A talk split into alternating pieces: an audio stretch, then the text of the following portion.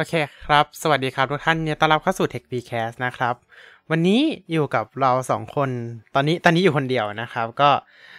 ขออนุญาตเริ่มรายการก่อนเลยละกันนะครับ เพราะว่าตอนนี้พิธีกรอีกท่านหนึ่งก็ยังไม่ยังไม่ว่างนะครับเพราะฉะนั้นเราขอเริ่มรายการกันก่อนเลยนะครับ ก็ยินดีต้อนรับทุกท่านเข้าสู่ Tech v c a s t นะครับ EP ที่ 64 แล้วนะครับ ในสัปดาห์นี้ ในสัปดาห์นี้ในสัปดาห์นี้เนี่ยต้องบอกว่า โอ้ไม่ได้พบกัน มาหนึ่งอาทิตย์นะครับ สัปดาห์ที่แล้วเนี่ยต้องบอกว่าติดภารกิจนะครับ ไม่สามารถมาไลฟ์ได้นั่นเอง จริงๆก็มาไลฟ์ได้แหละ แต่ว่าด้วยความเหนื่อยของสภาพร่างกายนะครับ ที่อาจจะเหนื่อยเกินไปนะครับ ก็ขออภัยด้วยละกันนะครับ ที่เราไม่ได้มาไลฟ์สัปดาห์ที่แล้วนะครับ ก็เลยขอมาเป็นสัปดาห์นี้แทน แล้วก็ในสัปดาห์นี้เนี่ยก็มีเรื่องที่จะมาเล่าด้วยกันหลายเรื่อง แต่ไม่รู้ว่า ไอ้หลายเรื่องเนี่ยทันหรือเปล่า แต่ว่าเดี๋ยวเราจะมาเล่ากันนะครับ ต้องบอกว่าในสัปดาห์นี้ที่ผ่านมาเนี่ย ก็เป็นเรื่องที่เราเรียกว่าไงดีสำหรับ Windows Insider ใน Dev Channel เนี่ย ไม่มีบิวใหม่มาเนาะในสัปดาห์ที่ผ่านมานะครับ ก็รอลุ้นกันว่าสัปดาห์นี้จะมีบิวใหม่มาหรือไม่ แต่ว่าสำหรับ Windows Insider เนี่ยก็ไม่ได้ถูกทิ้งเลยสัทีเดียวนะครับ เพราะว่าทาง Microsoft เนี่ยก็ได้มีการปล่อยตัวของอัปเดตของ Windows Subsystem for Android นะครับเวอร์ชันอ่า2205.4.000.14.0 นะครับ ซึ่งอ่าตัวของวิดีโอที่จะทำเกี่ยวกับเรื่องนี้เนี่ย จะเอาไปรวมกับบิวหน้านะครับ จะถูกรวมกันเข้าไปเลย ซึ่งในการอัปเดต Windows Subsystem for Android ครั้งนี้นะครับ ก็เป็นการอัปเดตประจำเดือนกรกฎาคมจริงๆ เรียกประจำเดือนได้ไหมอะแต่ว่า ก็ก็คงบอกเป็นการอัปเดตของเดือนกรกฎาละกันนะครับ ก็แน่นอนครับว่ามี 2 อย่างที่ถูกเพิ่มเข้ามาใหม่นะครับ ก็อย่างแรกเลยก็คือเรื่องของ Advanced Networking นะครับ ตอนนี้นะครับ Advanced Networking เนี่ย ก็สามารถใช้งานได้สำหรับอุปกรณ์ ARM PC ทุกเครื่องแล้วนะครับ ก็ตอนนี้นะครับ ARM สามารถต่อตัวของ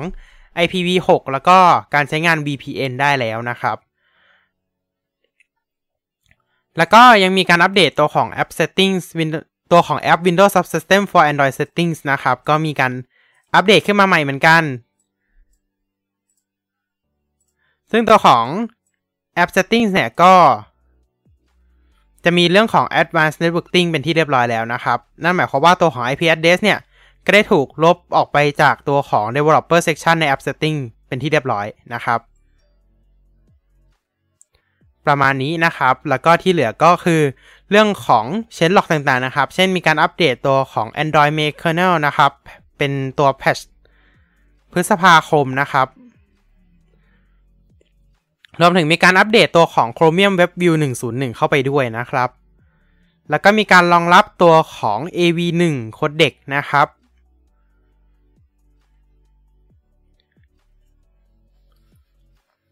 ก็ประมาณนี้นะครับ ประมาณนี้เลยเนาะสำหรับตัวของอ่า Windows Subsystem for Android ในเดือนกรกฎาคมนี้นะครับอะละก็ประมาณนี้สำหรับตัวของ Windows Insider ในสัปดาห์นี้ด้วย เพราะว่าต้องเขาบอกกันเลยว่า Windows Insider ในสัปดาห์นี้เนี่ยมาค่อนข้างน้อยจริง ๆ เนาะค่อนข้างน้อย โอเคนะครับ ก็คงประมาณนี้ก่อนละกัน ต่อไปเนี่ยก็คงจะเป็นเรื่องของ One UI 5 ก่อนที่เราจะไปเข้าหัวข้อหลักของเราก็คือ Windows 11 1 ปีผ่านไปเนี่ย มันมีอะไรที่เปลี่ยนแปลงไปบ้างนะครับอ่าจริงๆไม่รู้ว่าจะอยากพูดตั้งแต่ช่วงอ่าช่วงที่มันเป็นแบบข่าวหลุดเลยหรือเปล่าหรือว่า ช่วงที่แบบเป็นบิวแรกหรือว่าช่วงเป็นอะเดี๋ยวเราจะมาพูดกันเกือบทั้งหมดเลยนั่นแหละ โอเค แต่ว่าตอนนี้เราจะมาพูดถึงตัวของ One UI 5.0 ก่อน แน่นอนครับว่ามันมีข่าวหลุดออกมาแล้ว โอ้โห อย่างเร็ว ต้องบอกว่าค่อนข้างเร็วมาก ๆ เลยนะครับสำหรับข่าวหลุดตัวของสำหรับข่าวหลุดตัวของ One UI 5.0 เนี่ย เพราะว่า อ่า มีรูปรูปตัวของ UI เนี่ย หลุดออกมา เป็น UI ของเครื่อง Samsung Galaxy S21 เอ้ย S22 นะครับ เป็น UI ของ S22 อ่า ต้องบอกแบบนี้ ก็เลยคิด ก็เลยบอกว่าน่าสนใจพอสมควรเลยนะสำหรับเรื่องนี้นะครับ โอเค เดี๋ยวเราจะให้ดูรูปทยอยให้ดูรูปไปเนาะ ให้ทยอยไปนะ ไม่รู้ว่ารูปจะขึ้นได้หรือเปล่า แต่จะพยายามแล้วกันนะครับ โอเคนะครับตึ๊บตัวของ One UI 5.0 เนี่ย ตัวที่หลุดออกมานะครับ ก็คือเป็น beta version นะครับ ของ One UI 5.0 บนเครื่อง Samsung Galaxy S22 แล้วก็ ต้องบอกว่า UI เนี่ยจะมีความค่อนข้างคล้ายตัวของ Android 13 พอสมควรอะก็มันเบส on Android 13อะเนาะมันก็ต้องมีความคล้ายตัวของ Android 13 อยู่แล้วเป็นปกตินะครับ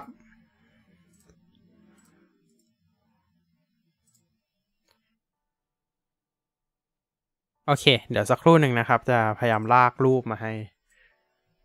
ทุกท่านได้รับชมกันนะครับ อันนี้ก็ถือว่าเป็นการทดสอบด้วยละกันว่าตัวของ แถบเสียงเราเนี่ยสามารถใช้งานได้หรือยังนะครับ ณจุดนี้ก็คือก็ยังไม่รู้เหมือนกันว่า มันสามารถใช้งานได้หรือยัง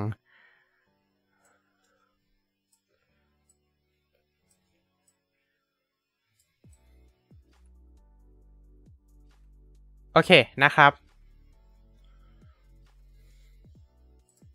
ขึ้นไม่ได้ฮะ โอเคไม่เป็นไรนะครับ ก็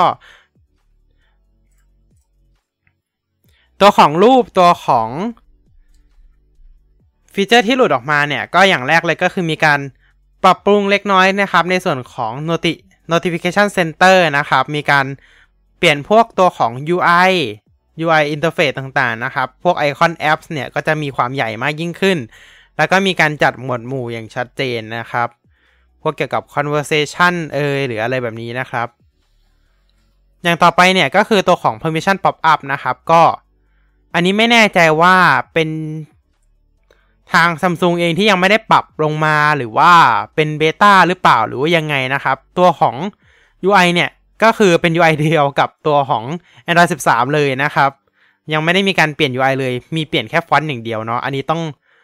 รอดูเหมือนกันว่าทาง Samsung จะมีการแก้ไขตัวของอันนี้หรือเปล่า เพราะว่ามันอาจจะดูไม่เข้ากับวัน UI สักเล็กน้อยเนาะเพราะว่าปกติแล้ววัน UI เนี่ยป๊อปอัพส่วนใหญ่เขาจะเน้นอยู่ด้านล่าง เพราะว่า มันเป็นมันทำให้เราสามารถใช้งานได้ด้วยมือเดียวแบบถนัดมากยิ่งขึ้นนะนะ UI ต่างๆนะครับ Interaction โซนต่างๆ ก็จะอยู่ทางช่วงด้านล่างของหน้าจอทั้งหมดเลย แต่ว่าตัวของ Permission Pop Up ตัวนี้เนี่ย ก็ทำให้เราไม่มั่นใจเหมือนกันว่า เอ๊ะ Permission Pop Up ตัวนี้มันอันนี้หรือยังนะครับ โอเค งั้นเดี๋ยวเราเอาลิงก์ เอาเรารูปจากทางต้นทางมาเลยดีกว่า เราเอารูปจากต้นทางมาเลยดีกว่า เออ ถ้าเกิดถ้าเกิดเราดึงมาไม่ได้นะครับ โอเคนะครับ ต้นทางของเรานะครับ ซอสที่เราใช้วันนี้ก็คือทางแซมโมบายนั่นเองนะครับ โอเค เดี๋ยวมันเห็น ไม่ใช่อะไร เดี๋ยวจะเห็นทักบาร์เดี๋ยวขออันนี้นิดหนึ่งนะครับ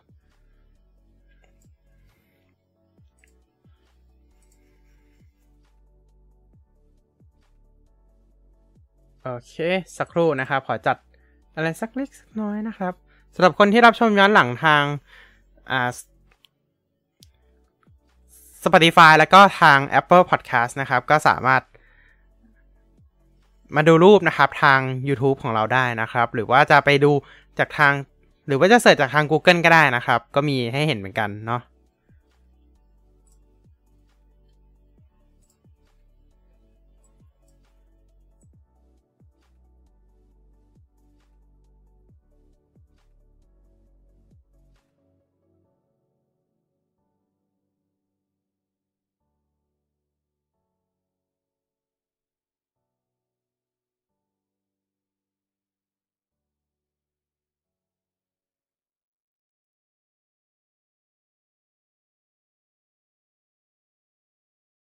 โอเคนะครับ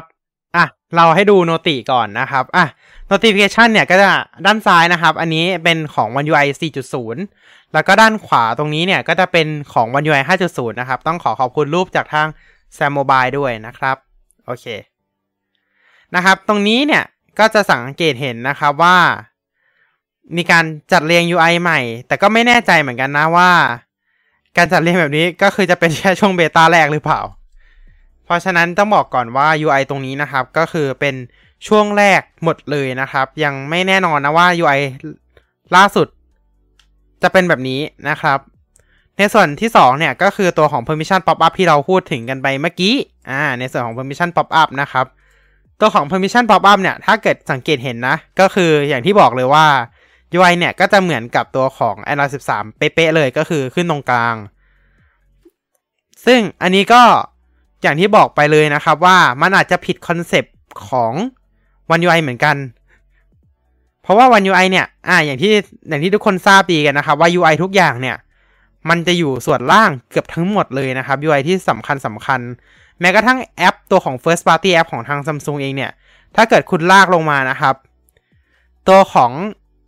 อินอ่าตัวของไอเทมต่างๆ เนี่ย ก็จะไม่เกิน ต้องเรียกว่า อ่า ไม่เกิน สองในสามของหน้าจอนะครับ จากทางด้านล่างนะ ยกเว้นตัวของอ่า Galaxy Store อ่าที่จะมีการใช้พื้นที่แบบเต็มที่นะครับ แต่ว่าถ้าเกิดสังเกตดูเนี่ย แม้ว่าจะเป็นทาง Galaxy Store เองนะครับก็ เดี๋ยวสักครู่นะ ถ้าเปิดได้ก็จะเปิดให้ อ่าคือวันนี้เหมือนเรามาพูดถึงวัน UI เลยแต่ไม่ใช่นะครับ วันนี้เหมือนมาพูดถึงวัน UI โอเค แต่ว่าวันนี้เราจะพูดถึงข่าวหลุดวัน UI 5.0 นะครับ เดี๋ยวถ้าเปิดได้ก็จะเปิดให้ทุกท่านได้รับชมกันนะครับ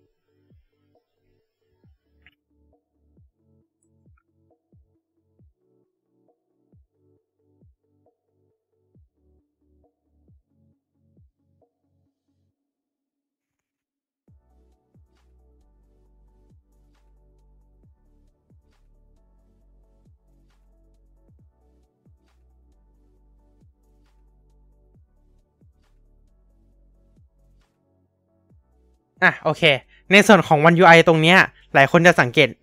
สักครู่นะ อืม โอเค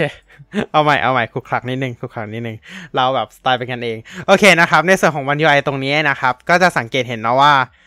จะมีการจัด UI นะครับ ขอให้ที่มันกระตุกนิดนึงนะ เพราะว่า mirror หน้าจอโดยผ่านแอป Your Phone ไม่สิ Phone Link อ่าเขาเปลี่ยนชื่อแล้วนะครับ ถ้าสังเกตเห็นนะครับ ตัวของแอป Galaxy Store นะครับ ก็ จะทำออกมาให้ตัวของแบนเนอร์ใหญ่แบบครึ่งหน้าจอเลย แล้วเราสามารถกดหัวข้อที่เป็นหัวข้อ top เนี่ยได้ได้ด้วยมือข้างขวาของเราแบบได้ด้วยการถือด้วยมือข้างเดียวได้ด้วยนะครับ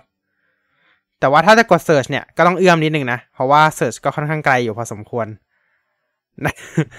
นะครับ อันนี้อันนี้ก็ยังเป็นอันนี้อยู่ ส่วนในส่วนของหน้าอื่นๆเนี่ยก็จะประมาณนี้แหละเนาะ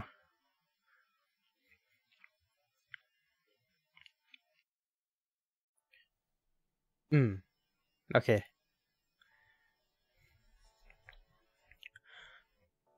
อันนี้ขยับไม่ได้ โอเค ไม่เป็นไร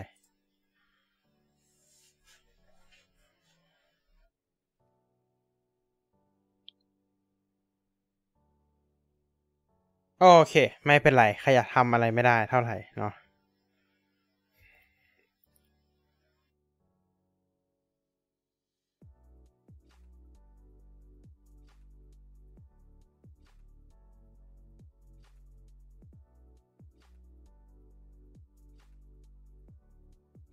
เรามาดูในส่วนของแอปนาฬิกากันบ้าง แอปนาฬิกาในส่วนของ One UI เนี่ย ก็จะสังเกตเห็นชัดเจนนะว่า มีการแบ่งส่วนบนกับแบ่งส่วนล่างนะครับ เห็นแบบค่อนข้างชัดเจนเลยทีเดียวนะ ถ้าเกิดเราปัดเข้าไปเนี่ยแบบนี้นะครับ มันก็จะเป็นการ อ่าใช่ไหมครับ ก็กลับเข้าสู่โหมดปกติ แต่ว่าอย่างที่บอกครับ One UI ก็จะมีการดีไซน์ให้มีการแบ่งส่วนบนของหน้าจอลงมาทำให้เราสามารถแตะทุกอย่างถึงได้ด้วย มือข้างเดียวนะครับ อันนี้คอนเซปต์ของเขาเลยเนาะคอนเซปต์ของ One UI ตั้งแต่ตัวของ One UI 1 เลยคอนเซปต์ก็คือจะประมาณนี้หมดเลยนะครับ เรามีการ demo ให้ดู เรามีการ demo ให้ดูด้วยนะครับ เพราะฉะนั้นเนี่ยนะครับก็เราก็อย่างที่บอกว่า Pop Up ตัวนี้ก็น่าจะยังไม่แน่นอนเนาะแต่ว่า อาจจะเป็นมาแบบนี้ก็ได้หรืออาจจะมีการเปลี่ยนแปลงมากกว่านี้ก็เป็นไปได้เหมือนกัน เป็นไปได้หมดเลยนะครับ ต่อไปนะครับ ด้านซ้ายเนี่ยก็คือ Active App ตัวของ Active App เนี่ยก็ คิดว่าจะมีการบอกนะครับแอปที่ทำการ Active หรือแอปที่มีการใช้งานอยู่เบื้องหลังของเรา หรือมีการเปิดใช้งานเป็นระยะเวลานานนะครับ อย่างเช่นแบบนี้ว่าเออแอปเนี้ยทำงานอยู่เบื้องหลังอยู่นะ ก็คือ Ambience Music Mod ตัวนี้นะครับ แล้วก็ในส่วนของ Security and Privacy Hub เนี่ยก็เรียกได้ว่ามีการปรับฮับใหม่ อ่า ปรับฮับใหม่จากตัวของ One UI 4.0 พอสมควรเลยนะ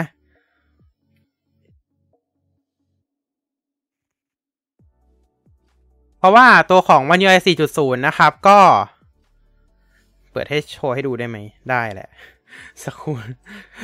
สักครู่นะครับ คือในในเว็บเขาไม่ได้มีการ อ่าเรียกว่าโชว์ใช่ไหมในเขาไม่ได้มีการโชว์ให้เราดู เพราะฉะนั้นเดี๋ยวเราโชว์เองนะครับ เปิดตัวเองโชว์นะครับ โอเค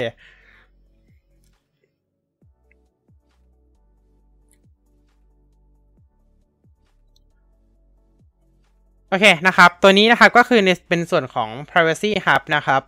ถ้าเกิดอ่าดูเทียบกันตรงนี้เลยก็ได้นะครับ privacy hub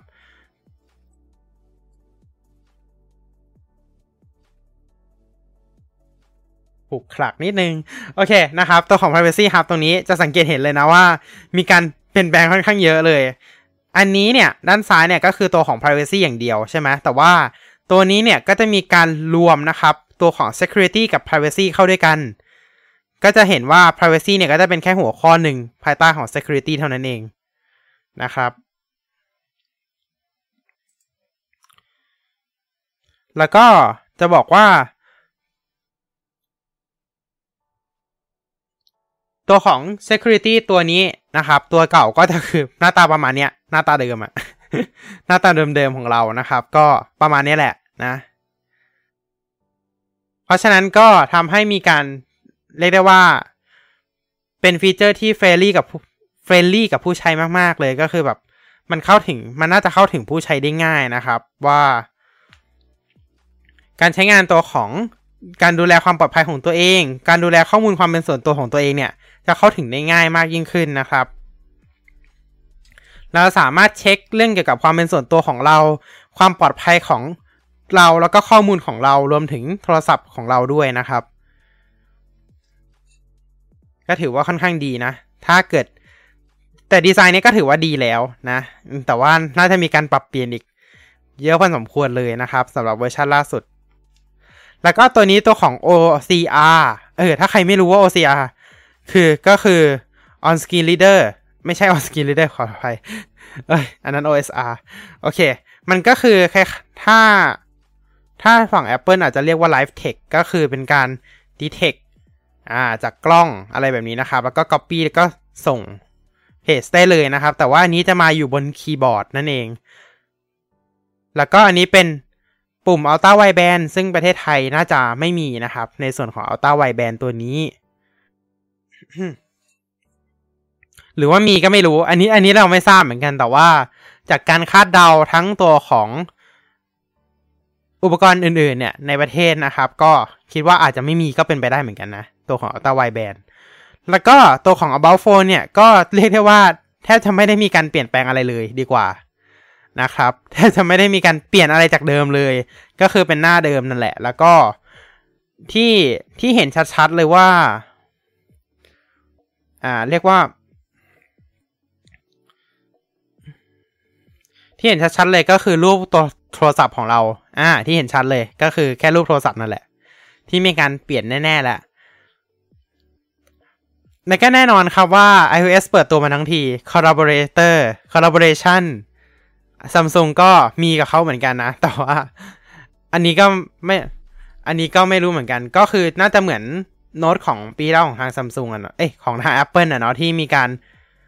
ร่วมกันทำได้นะครับ แต่ว่าอันนี้ก็จะคล้ายๆกับ collaborate collaborate ของ iOS 16 iPadOS 16 macOS Ventura นะครับ ก็น่าจะคล้ายๆกัน เพียงแต่ว่านี้สามารถใช้ได้แค่ตัวของ Samsung Note นะครับ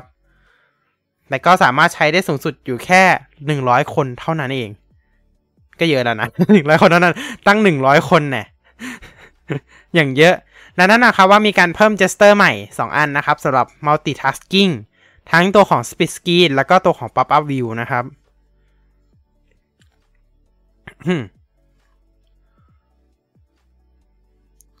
อันนี้ก็ไม่รู้ว่าตัวของ gesture ใหม่เนี่ย มันจะยังไงเหมือนกันนะ ต้องรอดูเหมือนกันนะครับ แต่ว่าก็ดีเหมือนกันนะ ถ้าเราจะมี gesture ใหม่เนาะอืม ราะว่าเราสามารถใช้งานตัวของ pop up view แล้วก็ตัว split screen ได้อย่างง่ายดายมากยิ่งขึ้น สักครู่นะ ถ้าจะไม่ผิดตัวของ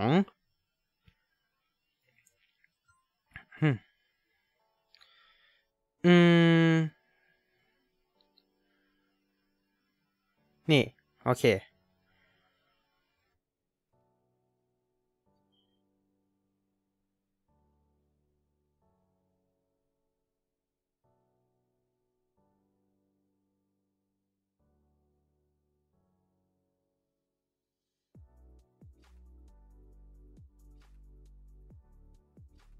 จริงๆ ตัวของฟีเจอร์นี้เนี่ย ก็จะมีอยู่แล้วนะครับ ในส่วนของ ขออภัยครับ ในส่วนของฟีเจอร์นี้เนี่ย ก็จะมีอยู่แล้วนะครับ ในส่วนของ Multi Star อ่า หรือว่าสิ่งที่เรารู้จักกันดีในชื่อ Good Lock นะครับ Good Lock Customization เป็นการตกแต่งเครื่องของเรานะครับ มีฟีเจอร์เพิ่มเติมจากตัวของ One UI หลักนะครับ ซึ่งเป็น Official ของ Samsung เลยนะ แต่ว่า มีใช้งานได้แค่บางประเทศเท่านั้นทำให้เราต้องไปทำการติดตั้ง APK มาเนาะแต่ก็ไม่ได้ยุ่งยากครับ ก็สามารถใช้งานได้เหมือนกัน แล้วก็จะมีฟีเจอร์ 2 ตัวนี้อยู่แล้วด้วยนะครับ ต้องเรียกว่าด้านซ้ายด้านซ้าย จะมีฟีเจอร์ตัวของ Pop Up Gesture อยู่แล้วนะครับ ใครอยากใช้งานตัวฟีเจอร์นี้ก่อน ก็สามารถไปติดตั้งตัวของแอป Good Lock แล้วก็ต้องติดตั้งตัวส่วนเสริม Multi Star ด้วยนะครับ ซึ่ง Launcher เนี่ยก็สามารถหาได้จากพวกอ่า Play Store อะไรพวกนี้ได้เลยนะครับ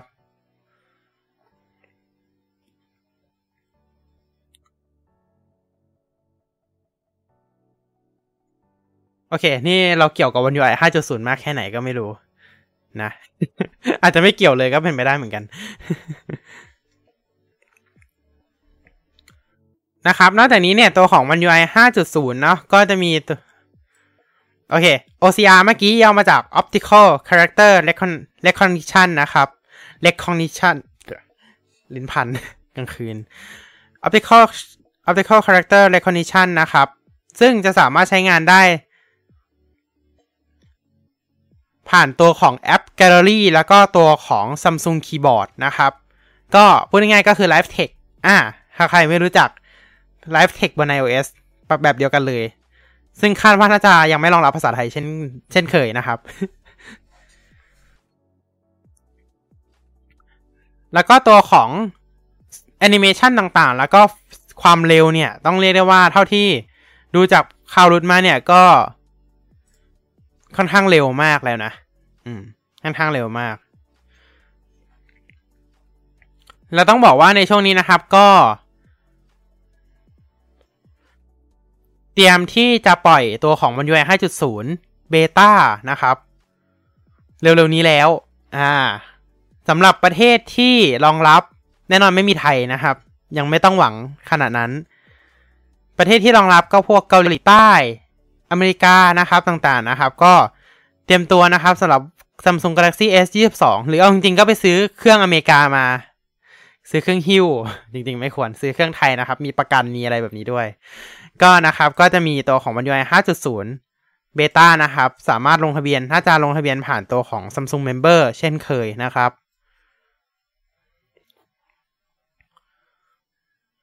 แล้วก็คาดว่า แล้วก็คาดว่าตัวของ One UI 5.0 เนี่ย อ่า ต้องเรียกได้ว่า เตรียมพร้อมที่จะปล่อยเบต้าในสัปดาห์ที่ 3 ของจุลาย อันนี้เป็นแค่ข่าวลือนะครับ ในสัปดาห์ที่ 3 ของเดือนนี้นั่นเอง ก็เตรียมพร้อมที่จะปล่อยเบต้า นั่นหมายความว่าเรากลับมาจากวันหยุดยาปุ๊บ เราก็จะได้เริ่มทดลองใช้ เราก็จะได้เริ่มเห็นข่าวตัวของมันยูไอ5.0 เบต้าแล้ว ถึงเวลานั้นเดี๋ยว Tech w e c a s t ของพวกเรานะครับ ก็จะมาพูดคุยกันเรื่องนี้อีกสักรอบหนึ่งนะครับ ถ้าเบต้าแรกมาแล้วนะครับ แต่ว่าพวกเราจะไม่ได้ลองใช้เอง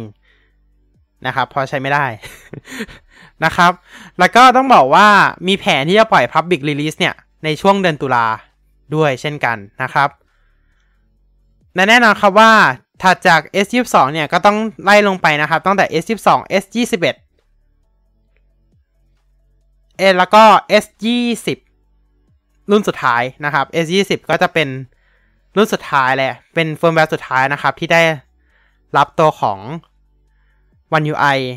รุ่นล่าสุดนะครับ เพราะว่าอ่าตั้งแต่ S21 ขึ้นไปจะรองรับ 4 เวอร์ชันแต่ว่า เพราะฉะนั้น S20 ก็จะรองรับแค่ 3 เวอร์ชันเหมือนเดิมนะครับ ใช่ถูกแล้วถูกแล้ว ไม่หลง ไม่มึน โอเคนะครับ ตามนี้นะครับอ่าแต่ก่อนที่จะไปถึงไหนนะครับ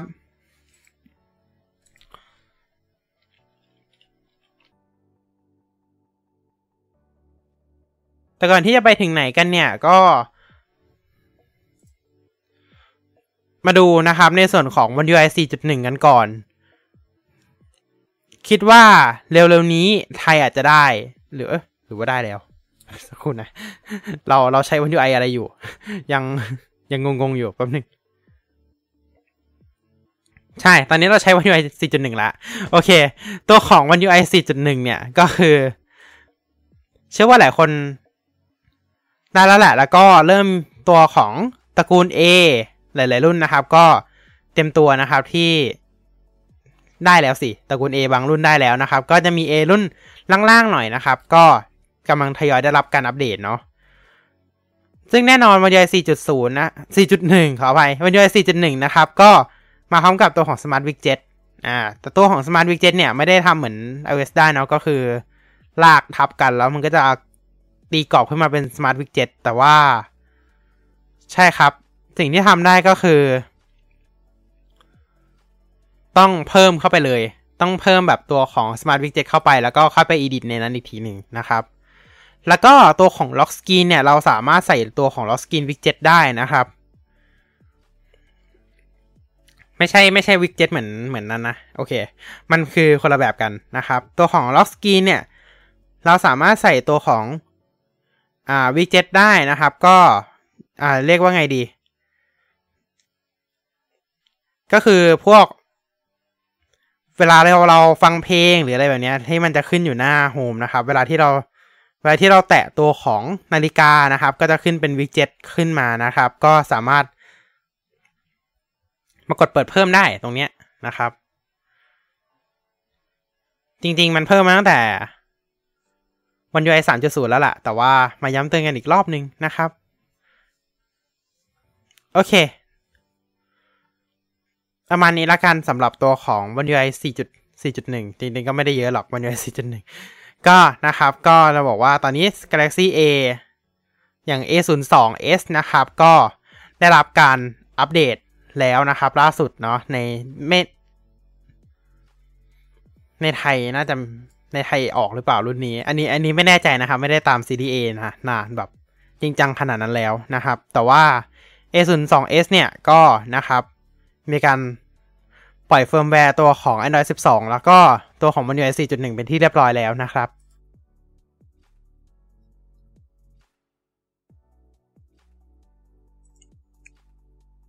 โอเคนะครับทุกท่านก็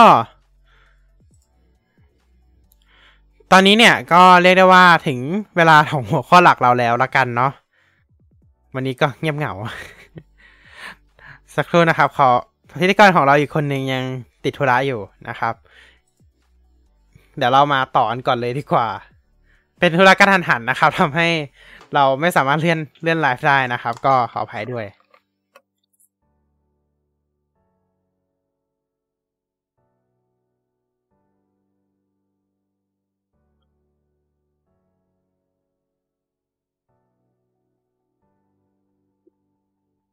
อืม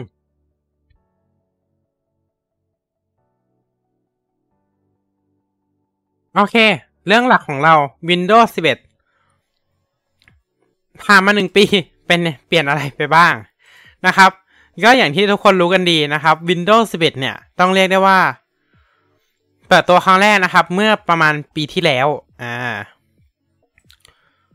ในงาน Microsoft Event ที่แยกออกมาต่างหากเลยเนาะเป็นงานของตัวเองเลยนะครับ ก็น่าจะเปิดตัวจริง ๆ ก็ถึงปีหรือยังเรียกว่าถึงปีหรือยังดี เกือบถึงปีหนึ่งละ อ่า ถ้านับตามตรง ได้แล้วนะ ปีหนึ่งได้ละ ปีกว่าปีกว่าๆแล้วด้วย ถ้านับตามตรงนะ ปีกว่าๆแล้วด้วย เพราะว่าบิลแรกก็คือสองสองศูนย์ศูนย์จุดห้าหนึ่งเนี่ย ปล่อยครั้งแรกในวันที่ใน ปล่อยครั้งแรกในช่วงเดือนต้นเดือนกรกฎาพอดี เพราะฉะนั้นหนึ่งปีพอดีหนึ่งปีกว่าๆนะครับ ในการที่เรา อยู่กับ Windows 11 มาค่อนข้างนานพอสมควร ในวันนี้เราก็จะมาพูดคุยกันว่า เอ้ยมันมีอะไรเปลี่ยนไปบ้างเนี่ย ในหนึ่งปีที่ผ่านมานะครับ เราจะไม่รวมถึงข่าวลือในบิวก่อนหน้านั้นนะ เพราะว่าข่าวลือนั้นก็เหมือนเขาปิดไว้เยอะ เขาซ่อนไว้เยอะยังเป็น UI ของ Windows 10 อยู่ โอเค อย่างแรกเลยครับ ที่ทุกคนสงสัยกัน เราจะเอาอัปเดตข้อมูลจาก Windows Insider เวอร์ชันล่าสุดนะครับ อันนี้ต้องขออภัยด้วย ถ้าทุกคน เพราะว่าเราก็บอกว่า อ่า บางคนอาจจะสงสัยว่าไอ้ Windows Windows 11เวอร์ชันเริ่มเวอร์ชันที่ปล่อยให้อัปเดตไปแล้วเนี่ย มันยังไม่มีฟีเจอร์นี้เลยต้องขอบอกก่อนว่าเวอร์ชันที่เราจะมาพูดถึงกันในวันนี้เนี่ยก็คือ Insider นะครับ แล้วก็ต้องบอกว่า Windows 11 นะครับ ก็มีการพัฒนาไปค่อนข้างเยอะนะครับ จากเวอร์ชันแรกนะครับ ต้องมารอต้องมาดูกันนะครับว่า มันมีอะไรเปลี่ยนไปเยอะมากขนาดไหน แล้วก็คุ้มค่าที่จะรอการอัปเดตไหมนะครับสำหรับคนที่เรียกได้ว่าหงุดหงิดกับการใช้ Windows 11 มาสักพักหนึ่งนะครับ ก็อาจจะมาดูกันนะครับว่ามันเปลี่ยนไปเยอะขนาดไหน อ่า แบบบางทีเราอาจจะไม่รู้ตัวนะครับ โอเค อย่างแรกเลย Taskbar ของเรา คือ ตรงๆนะ Taskbar ของเราเนี่ย มีการเปลี่ยนแปลงไปไม่เยอะมากขนาดนั้นนะครับ เพราะว่าเขาเพิ่งเอาออกไป อ่าใช่พูดฟังไม่ผิดหรอกครับ บางอย่างมันเพิ่งถูกเอาถอดถอดออกไป เพราะฉะนั้น อ่า มันก็เลยเปลี่ยนไม่เยอะมาก อย่างแรกเลยจากวันแรกนะครับของ Windows 11ที่ปล่อยออกมาเนี่ย เราได้มีการย้ายปุ่ม Widget Board ไปไว้ด้านซ้ายเป็นที่เรียบร้อย ก็คือถ้าเกิดใครเอา Taskbar ไว้อยู่ตรงกลางเนี่ย ปุ่ม Widget Board นะครับ ก็จะย้ายไปอยู่ด้านซ้ายแล้ว แล้วก็นอกจากอยู่ด้านซ้ายเนี่ย ก็มีการแสดงข้อมูลอัปเดตข้อมูลแบบเรียลไทม์ด้วยนะครับ ซึ่งตอนนี้ยังรองรับอยู่แค่เป็นสภาพอากาศนะครับ แต่ว่าบางคนเนี่ยอินไซเดอร์บางท่านเนี่ยก็น่าจะได้รับพวกหุ้นพวกอะไรพวกนี้แล้วด้วยนะครับ ก็ต้อง อันนี้ก็คือส่วนหนึ่งที่เปลี่ยนจาก Windows 11เวอร์ชันเริ่มต้นนะครับ ก็คือตัวของ Taskbar นอกจากนี้เนี่ยก็แน่นอนครับว่า Taskbar ยังรองรับ Taskbar Drag and Drop แล้วด้วยนะครับสำหรับคนที่เรียกได้ว่าใช้งานฟีเจอร์นี้มาค่อนข้างแบบ ยาวนานพอสมควรจาก Windows เวอร์ชันก่อนหน้านี้นะครับณตอนนี้เนี่ยเราสามารถใช้งาน Taskbar Drag and Drop ได้แล้วนะครับ ถือว่าค่อนข้างดีเลยทีเดียวนะ เพราะว่าผมก็ชินมากสำหรับการใช้งาน Taskbar Drag and Drop พอถึง Windows 11 เวอร์ชันเริ่มต้นเนี่ย เวอร์ชันแรกเนี่ย ต้องเรียกได้ว่า อึ้งครับ อึ้งเลย เพราะว่าไปไม่เป็นอะเรียกง่าย ๆ คือไปไม่เป็นเลย เพราะว่าทักษะบัตรได้ดอกมันถูกตัดออกไป เหมือนเขาเขียนโค้ดทักษบาร์ใหม่ เหมือนเขาทำทักษบาร์ใหม่หมดเลยอะ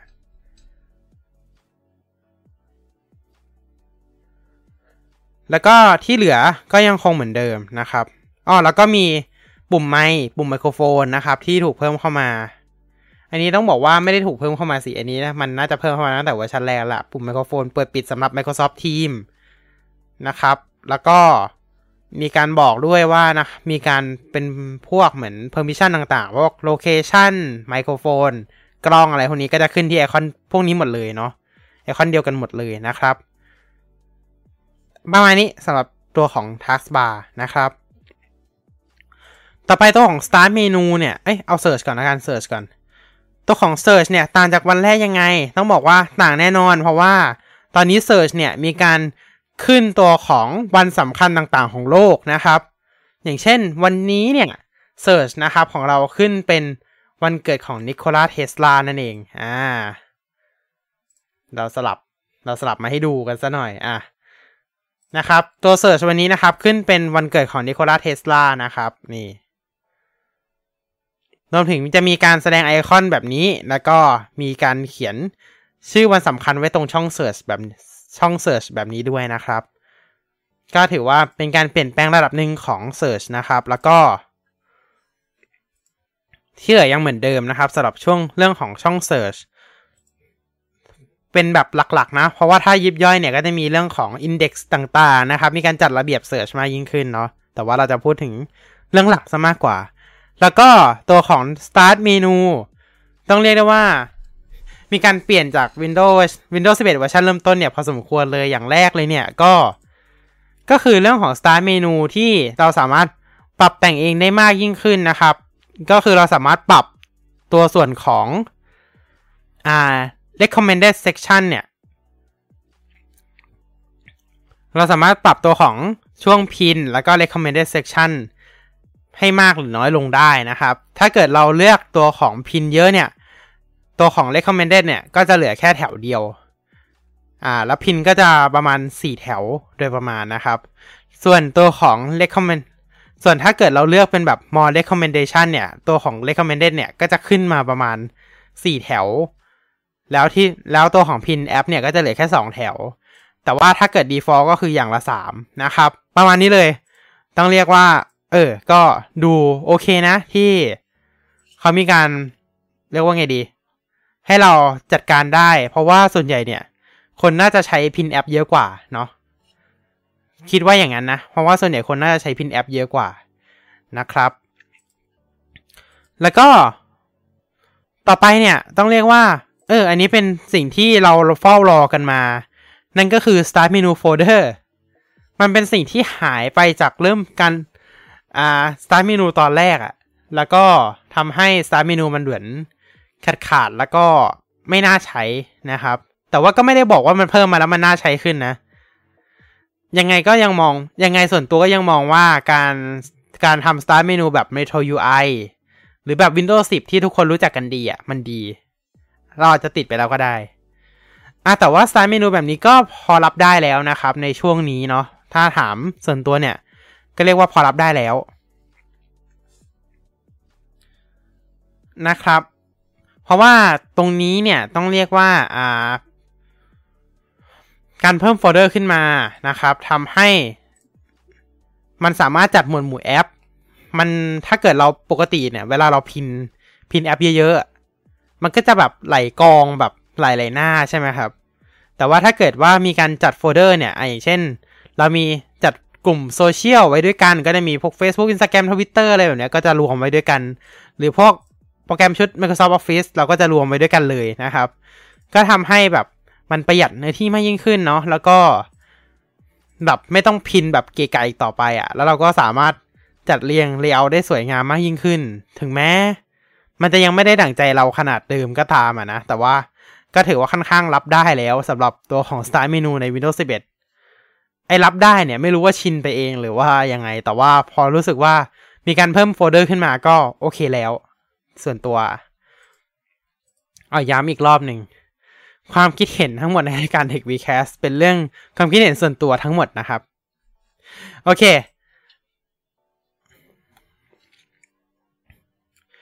นะครับ ตัวนอกจากตัวของโฟลเดอร์แล้วเนี่ยก็ ยังไม่ได้มีอะไรเพิ่มเติมมากกว่านี้ เพราะว่าอย่างในตัวส่วนของ Start Menu เนี่ย ตัวของหน้า All Apps นะครับ ก็ไม่ได้มีการเปลี่ยนแปลงอะไรเลยนะครับอ๋ออีกอย่างหนึ่งช่องเสิร์ชใน Start คือตอนแรกมันไม่มีใช่ไหมถ้าจะไม่ผิด เหมือนตอนแรกใน build แรกเนี่ยมันไม่มีนะครับ อันนี้ไม่รู้ว่าจำถูกจำผิดก็ไม่แน่ใจ แต่ว่าเหมือน build แรกเนี่ยครับ มันจะไม่มีช่อง search ใน Start menu นะครับ อันนี้ก็ยินดีด้วยเราได้ช่อง search ใน Start menu แล้วนะครับ เพราะฉะนั้นเราก็สามารถเปิด start menu ขึ้นมาแล้วก็สามารถพิมพ์ได้เหมือนเดิมนะครับ พิมพ์ได้เหมือนเดิมละ ต่อไปไปดูแอป settings ดีกว่าแอป settings เนี่ยจริงๆ ก็มีการเปลี่ยนแปลงค่อนข้าง มากมาย อย่างแรกเลย Windows Insider โปรแกรมมันเปลี่ยนแน่ ๆ แหละ ก็คือไอคอนของมัน เราพูดถึงดีไหมแน่ๆนะครับว่าในส่วนของหน้าที่มีการเปลี่ยนแปลงแบบเห็นชัดๆ มากในในส่วนของแอป settings เนี่ย ก็น่าจะเป็นหน้า account ที่มีการรองรับตัวของ Microsoft 365 แล้วก็ OneDrive Subscription นะครับ อันนี้ก็มีการเพิ่มเติมขึ้นมาเนาะในส่วนนี้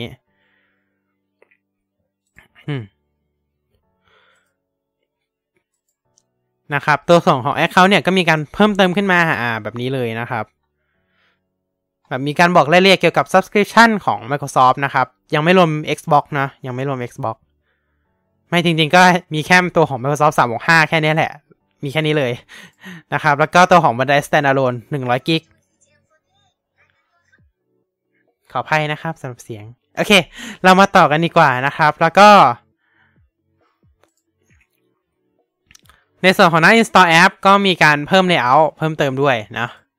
เพิ่ม layout มาเพิ่มเติมสำหรับแล้วการจัดเรียงต่างๆนะครับ แล้วก็ ตัวของ Touch Keyboard เนี่ยมีการรองรับ Teams นะครับ Teams หลากหลายมากยิ่งขึ้นนะครับ แล้วก็ต้องเรียกว่ามีการเพิ่มเติมอะไรนิดหน่อยด้วยแหละสำหรับตัวของ Touch Keyboard นะครับ มีความแบบเป็น Swift Key มากยิ่งขึ้นอ่า Swift เผื่อใคร รู้จักเป็นคีย์บอร์ดเป็น Virtual Keyboard นะครับ บน iOS กับ Android เนาะที่ Microsoft ซื้อมา อันนี้ก็เหมือนถูกนำมาใส่ใน Windows เป็นที่เรียบร้อย ซึ่งถือว่าดีนะครับ แล้วก็รองรับการแบบปัดปัดด้วยเนาะมีฟีเจอร์โฟกัสนะครับ ที่ถูกเพิ่มเข้ามาภายหลังจาก Windows 11 เปิดตัวนะครับ อันนี้จริงๆ ไม่ค่อยได้ใช้เยอะขนาดนั้นหรอกเรื่องของฟีเจอร์โฟกัสนะครับ แล้วก็อ่าตัวของ แอป Setting ก็จริงๆ ก็จะมีประมาณนี้แหละเนาะประมาณนี้เลยนะครับ ต่อไป อะ เรามาเรื่องหนึ่งที่หลายคนน่าจะบ่นอ่า File Explorer File Explorer เนี่ย ในวิวล่าสุดนะครับ ก็อย่างที่ทุกคนรู้จักกันดี แต่ไม่ได้ยังไม่ได้ทุกคนนะ ก็คือเรื่องของ File Explorer Tabs ที่อ่ามีการเพิ่มเข้ามาแล้ว อ่า หลังจากที่เรารอกันมานานนะครับ เรื่องของ File Explorer Tab แล้วก็มีการจัดตัวของ Navigation Bar ตัวของ File File Explorer ใหม่ด้วยนะครับ ก็ที่จัดใหม่ก็คือจะมีการแบ่งสัดส่วนชัดเจน ทั้ง Home อ่ามีการแบ่งตัวของ OneDrive ขึ้นมาอยู่ติดกับ Home นะครับแล้วก็มีการแบ่งนะครับ ตัวของพวก Disk PC แยกออกไปแล้วก็ Pin Folder แล้วก็ตัวของ Disk PC แน่นอน จะเหลือแค่ตัวของ Drive อย่างเดียวแล้วอ่าจะไม่มีตัวของโฟลเดอร์ที่พินไว้แล้วนะครับ พวก disk pc disk pc โฟลเดอร์ต่างๆนะครับ ก็จะไม่มีแล้วนะครับอ่า ส่วนเนี่ยก็จะอยู่ก็จะถูกพินอยู่ในหน้าโฮมหมดแล้วล่ะ อ่า แต่ถ้าใครไปอันพินก็ ก็ไม่รู้เหมือนกันแล้วนะ ตรงนี้ก็ต้องอาจจะต้องไปหาจากตัวของหน้า หน้า user เราเองนะครับ เพื่อให้มันกลับมานะ อ่า ประมาณนั้นเลยนะครับ แล้วก็มีเพิ่มนอกจากรีเซนต์ในหน้า Home เนี่ยอ๋อเปลี่ยนชื่อจาก Quick Access เป็น Home อ่า อันนี้อันนี้มีการเปลี่ยนชื่อใหม่เนาะจาก Quick Access ในหน้า หน้าแรกของ File Explorer เนี่ย ที่เมื่อก่อนนะครับ ก็จะเป็นตัวของ My Computer โอ้โห รู้เลย My Computer ก็จะมีตั้งแต่ตัวของ My Computer มีเปลี่ยนมาเรื่อยๆนะครับ จริงๆ ไม่ได้เปลี่ยนเลยนะ My Computer แล้วก็มาเป็น Disk PC แล้วก็มาเป็นมาเพิ่งมาเปลี่ยนตอน Windows 10 เป็น Quick Access นะครับ แล้วล่าสุด มีการเปลี่ยนชื่อไอหน้า Quick Access ที่ถูกเพิ่มเข้ามาใน Windows 10 เนี่ย ให้กลายเป็นหน้า Home นะครับ ของ File Explorer ซึ่งหน้า Home เนี่ยก็แน่นอนครับ ก็มีการเปลี่ยนอีกนั่นแหละ นอกจากตัวของ Quick Access ที่มีการ pin โฟลเดอร์ไว้แล้วนะครับ ก็สามารถ pin ไฟล์ไว้ด้วย สามารถ pin ไฟล์ไว้ได้ด้วยนะครับ และนอกจาก ซึ่งการพินไฟล์เนี่ยต้องเรียกได้ว่ามันใช้คำว่า favorite อ่า มีการใช้คำว่า favorite เข้ามานะครับ ประมาณนี้เลยนะครับก็คือ แล้วนอกจากไอตัว recent เนี่ยก็ยังขึ้นตัวของไฟล์ใน OneDrive เราด้วยนะ ถ้าเกิดใช้งานตัวของ OneDrive อยู่ พอพูดถึง OneDrive แล้วเนี่ย ใช่ครับ ก็มีการเปลี่ยนแปลงตัวของ OneDrive อีกเช่นเคย ใน OneDrive ใน File Explorer เนี่ยจะมีการบอก storage อย่างชัดเจนเลยนะครับ ว่าเรามีการใช้งาน storage ไปเท่าไหร่ ไฟล์ของเราซิงอยู่หรือเปล่าอะไรแบบนี้นะครับ ก็มีการบอกอย่างชัดเจนรวมถึงมีการ เข้าไปถึง Recycle Bin ของตัวของ OneDrive นะครับ ซึ่งก็จะเปิดในหน้าเว็บนั่นแหละ แล้วก็เข้าไปพวก View Online แล้วก็ Settings ตัวของ OneDrive ได้จากตัวของ File Explorer เลยนะครับ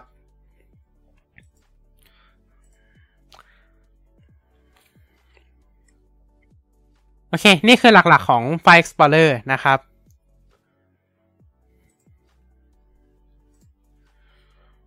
แล้วก็ ขอพักไว้ที่ File Explorer ก่อนเริ่มอันนี้ละนะครับ เดี๋ยวเราจะกลับมาต่อกันในช่วงหน้าในอีกสักพักหนึ่งนะครับ ก็เดี๋ยวสักครู่หนึ่งกลับมาเจอกันกับ Tech w e c a s t ใหม่ในเบรกที่ 2 นะครับ โอเค เดี๋ยวเรากลับมาสักครู่หนึ่งครับ ในไลฟ์แชทเนี่ย ได้มีการบอกไว้นะครับ ได้มีการได้มีส่งคำถามเข้ามานะครับ ในไลฟ์แชทเนี่ย ได้มีการส่งคำถามเข้ามานะครับว่า 22H2 ตอนนี้นะครับ มีการปล่อยให้ผู้ใช้ทั่วไปหรือยัง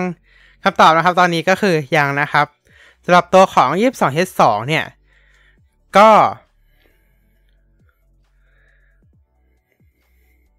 สำหรับตัวของ 22H2 นะครับ ก็ต้องบอกว่า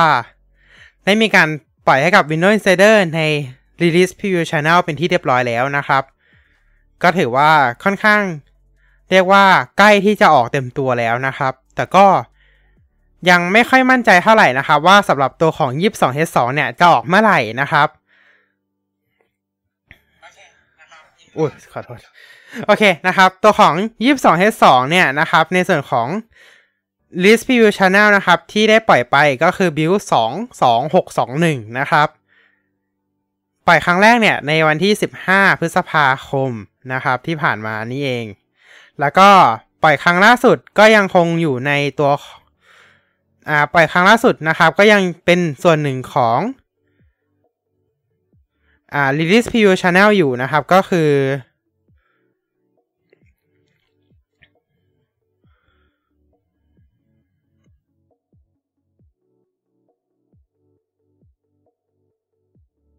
โอเคกำลังงงๆนิดนึง ตัวของ release preview channel นะครับ เมื่อปลายเดือนที่ผ่านมานะครับ 30 June นั่นเองแล้วก็ ก็คือตัวนี้นะครับ คิดว่า build ตัวของ 22621 เนี่ยจุด1169 นะครับ ก็น่าจะเป็น build ที่อ่าค่อนข้างใกล้เคียงกับเวอร์ชันที่จะปล่อยเป็น 22H2 ที่สุดนะครับ แล้วก็มีการปล่อยส่วนของ Beta Channel ออกมา ก็คือเป็น 22622 แล้วก็ 22621 นะครับ 2 ตัวนี้ออกมาด้วยเช่นกันนะครับ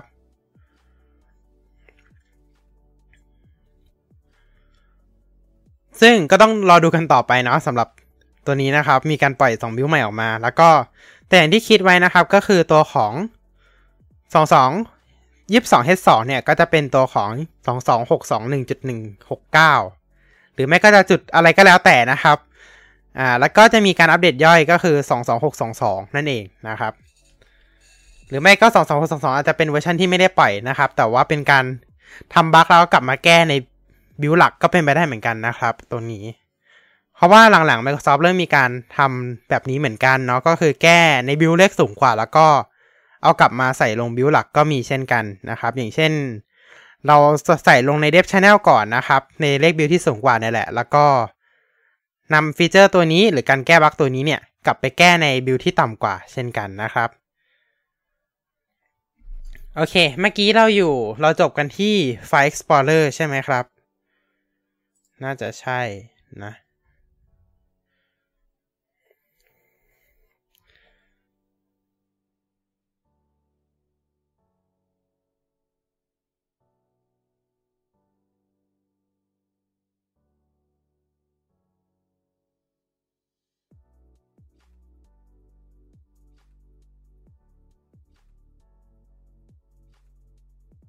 นะครับ โอเค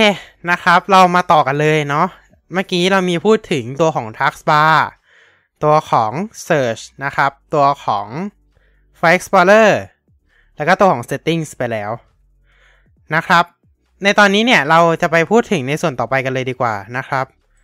อ่า ส่วนต่อไปของเราก็คือตัวของ App for Link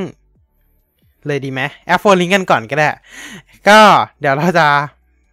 ค่อยๆไปละกันเนาะ App for Link เนี่ยก็มีการเปลี่ยนหน้าตา UI ใหม่แบบหมดเลยนะครับ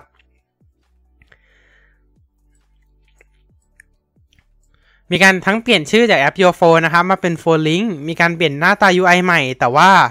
ฟีเจอร์เนี่ยยังคงครบคันเหมือนเดิมนะครับ ครบคันยังไงน่ะเหรอ ครบคันก็แบบว่า แบบที่โทรศัพท์ที่รองรับนะครับ ก็จะสามารถใช้ได้ทั้ง การโทร Message นะครับ การ mirror หน้าจอโทรศัพท์ของเรา หรือเปิดหลายแอปนะครับจากโทรศัพท์ของเราก็ทำได้ แล้วก็รวมถึง การดึงรูปจากแกลเลอรี่ของเรานะครับ แล้วก็การแจ้งเตือนจากโทรศัพท์ของเรา แล้วเรายังสามารถเปิดตัวของหมวดห้ามรบกวน เปิดปิดบลูทูธนะครับ ตัวของเปิดปิดเสียง แล้วก็ ตัวเปิดปิด audio player จากตัวของแอป p h o n e Link ได้ด้วยนะครับ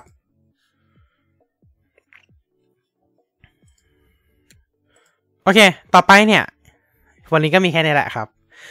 ตัวของแอป Mail กับ Calendar นะครับ ก็มีการปรับปรุงใหม่ เรียกได้ว่าเล็กน้อย เล็กน้อยจริง ๆ นะครับ ก็หลักๆแล้วเนี่ย UI นะครับ ยังคงเป็น UI Windows 10 เหมือนเดิม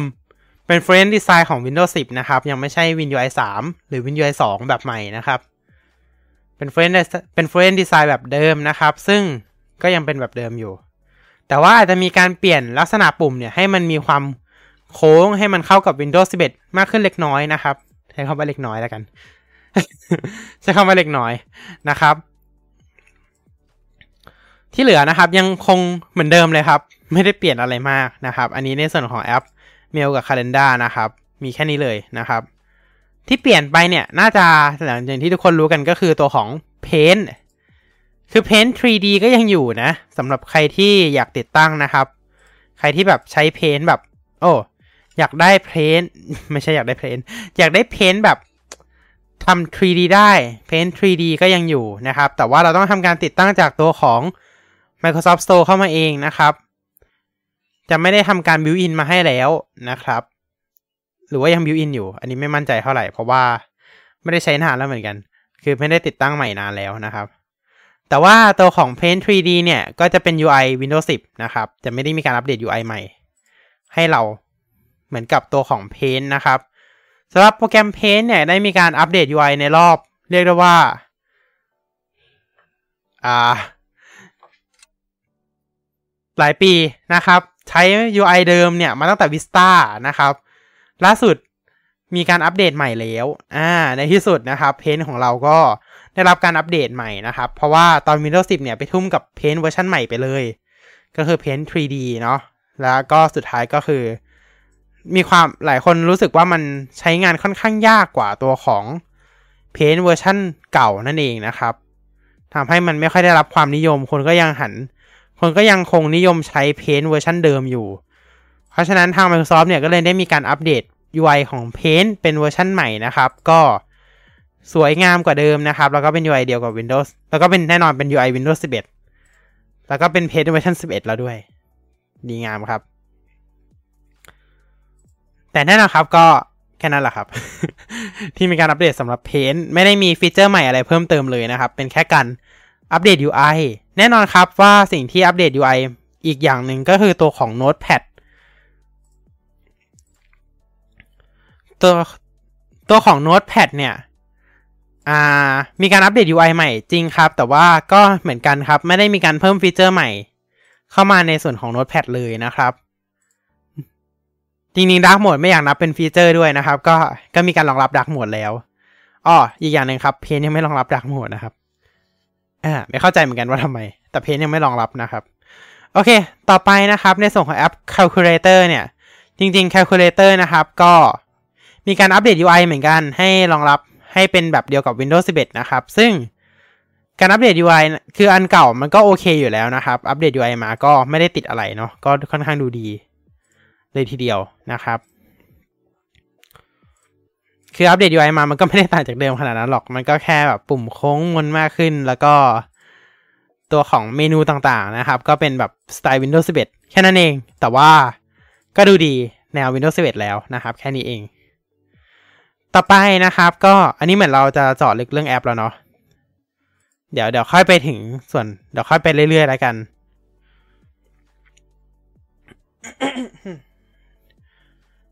ต่อไปนะครับ ก็จะเป็นเรื่องของ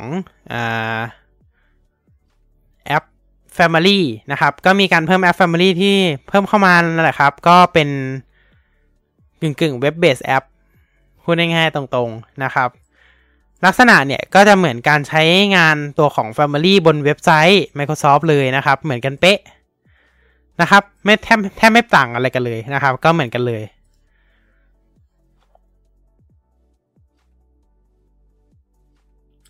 นี่คือในส่วนของแอป Family นะครับ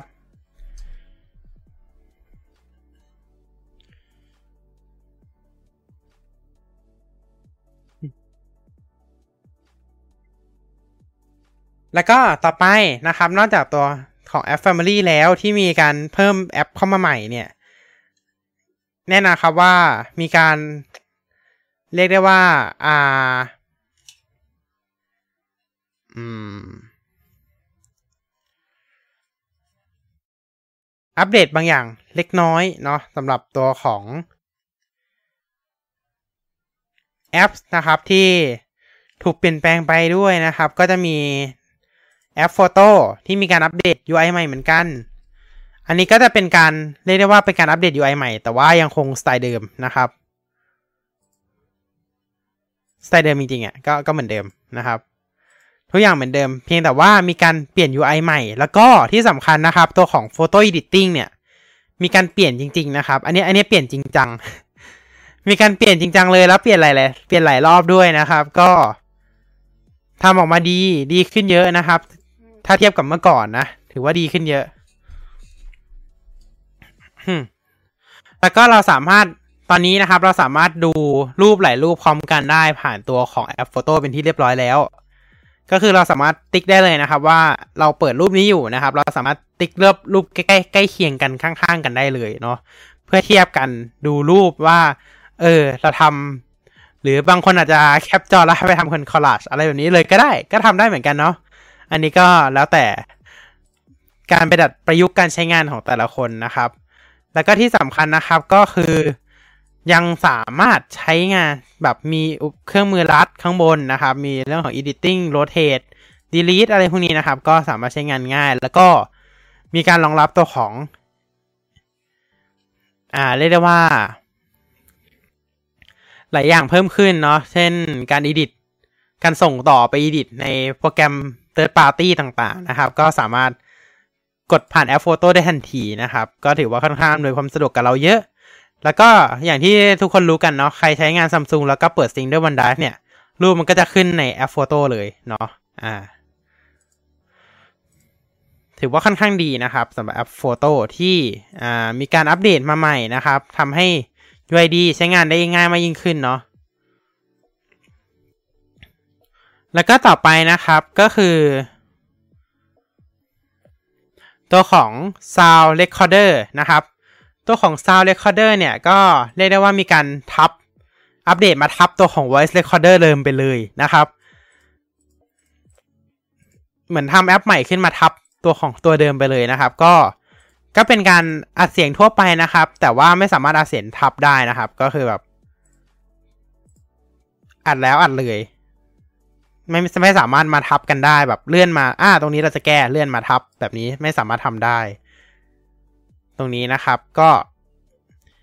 อันนี้ก็เป็นสิ่งที่มีการอัปเดตเพิ่มขึ้นมาจาก Windows 11 เวอร์ชันแรกนะครับ ก็คือตัวของแอป Sound Recorder ที่เปลี่ยนจาก Voice Recorder ไปเนาะฟีเจอร์บางอย่างจะหายบ้าง ฟีเจอร์บางอย่างจะเพิ่มเข้ามานะครับ ต่อไปนะครับก็คือตัวของ Windows Terminal เนี่ย ล่าสุด มีการเปลี่ยนชื่อเป็น Terminal แล้วนะครับเฉยๆเลยนะครับ ก็คือเราจะไม่มีคำว่า Windows จะนำหน้าละ ก็คือเป็นคำว่า Terminal ถ้าใครยังไม่ทราบนะครับ ตัวของ Terminal เนี่ยก็คือตัวของโปรแกรมนะครับ ที่รวมหลาย ๆ อย่างที่เกี่ยวกับพวกการรันคอมมานด์ไว้ด้วยกัน อย่างเช่นพวก Windows PowerShell Command Prompt หรือแม้กระทั่งการรันพวก Linux ต่าง ๆ นะครับ ก็สามารถรันผ่านตัวนี้ได้เลยเนาะอ่าสามารถใช้งานผ่านตัวนี้ได้เลย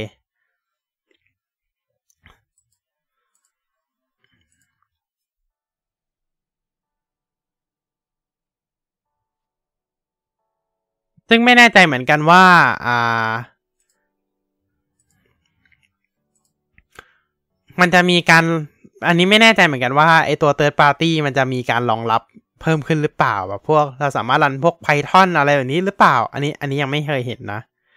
แต่ที่แต่ที่เคยเห็นก็คือรัน Linux เนี่ยแหละ เคยเห็นอยู่นะครับสำหรับตัวของ Windows Terminal แล้วก็ต่อไปนะครับที่อันนี้ก็คืออัปเดตเปลี่ยนชื่อเฉยๆแหละ แล้วก็เพราะว่า Terminal เนี่ยมัน built in มาตั้งแต่แรกแล้วนะครับ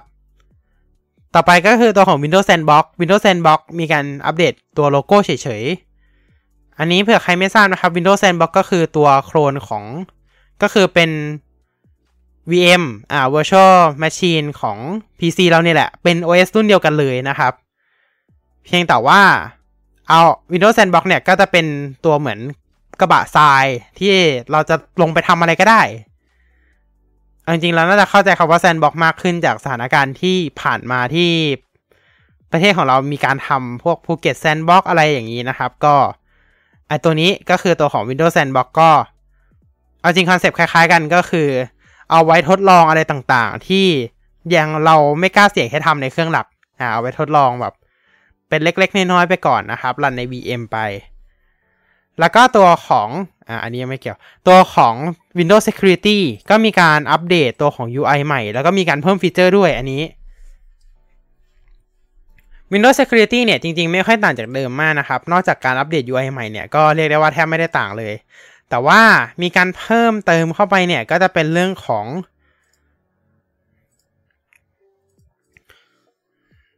ยังติดใช่ไหมโอเค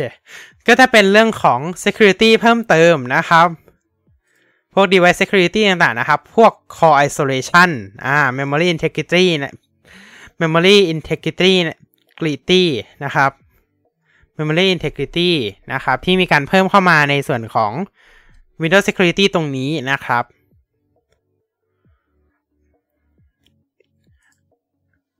อันนี้ก็จะอยู่ใน Windows Security อยู่ในหัวข้อของ Device Security นะครับ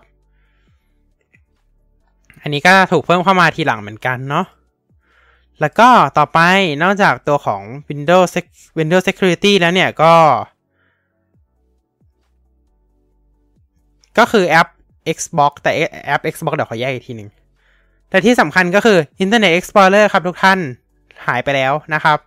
ตัวของ Internet Explorer เนี่ยก็จะถูกย้ายไปอยู่ใน Microsoft Edge นะครับ ในส่วนของ IE Mode นะครับ ในส่วนของการรัน IE Mode เนี่ยก็สามารถรัน ก็คือรันบนเว็บที่เรียกได้ว่าไม่สามารถใช้งานใน Chromium Web Base ได้ต้องใช้งานบน Engine Internet Explorer เท่านั้นนะครับ ก็จะต้องรันผ่าน IE Mode แทนนะครับ ซึ่งเราสามารถมากดมากดดูการตั้งค่าในส่วนของเบราว์เซอร์ Microsoft Edge Settings ได้นะครับว่า มีการลองในการเปิดการรองรับ IE Mode ไว้หรือเปล่านะครับ เช่น ในหัวข้อ default browser นะครับ จะมีหัวข้อ Internet Explorer compatibility นะครับ ก็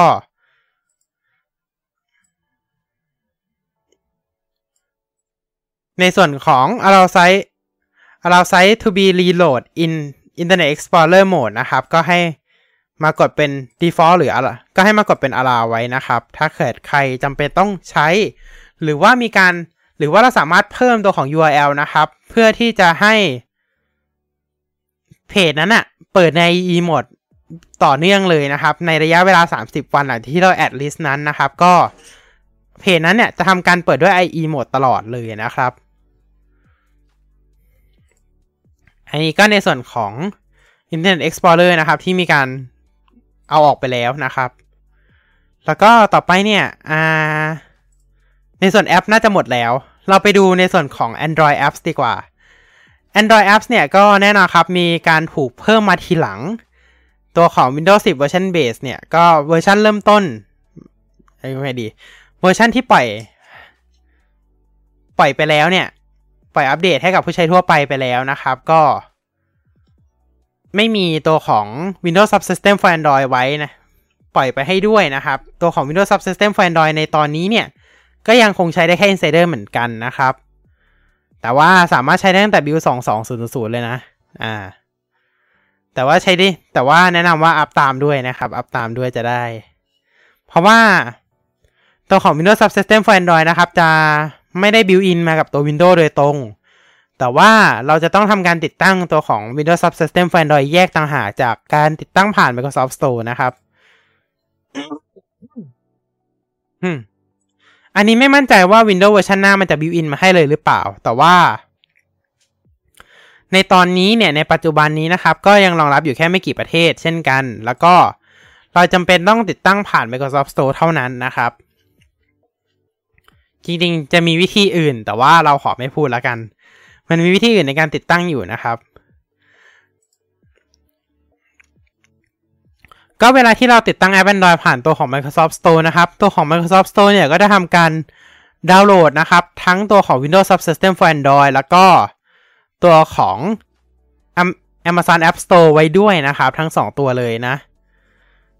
ซึ่งแน่นอนครับว่าตัวของ Windows Subsystem for Android เนี่ย มันดีเจไหนก็ใช้ได้แหละครับ แต่ว่าที่มันมีที่มันล็อกจริงๆอะก็จะเป็นตัวของ Amazon App Store นะครับ ที่มีการล็อกให้ใช้อยู่แค่ไม่กี่ประเทศเท่านั้น เราก็สามารถไปเปลี่ยนอ่ารีเจนในตัวของ Amazon เพื่อใช้งานได้แล้วนะครับ เอาจริงๆก็ใช้งานแบบนี้ก็ได้ หรือว่าเราจะไปหาแพ็กเกจอะไรมาลง แล้วก็สามารถติดตั้ง APK ได้ด้วยเช่นกันนะครับ มีวิธีสอนหมดแล้วนะครับ ในในช่อง IT Beta นะครับ ไปดูได้นะครับ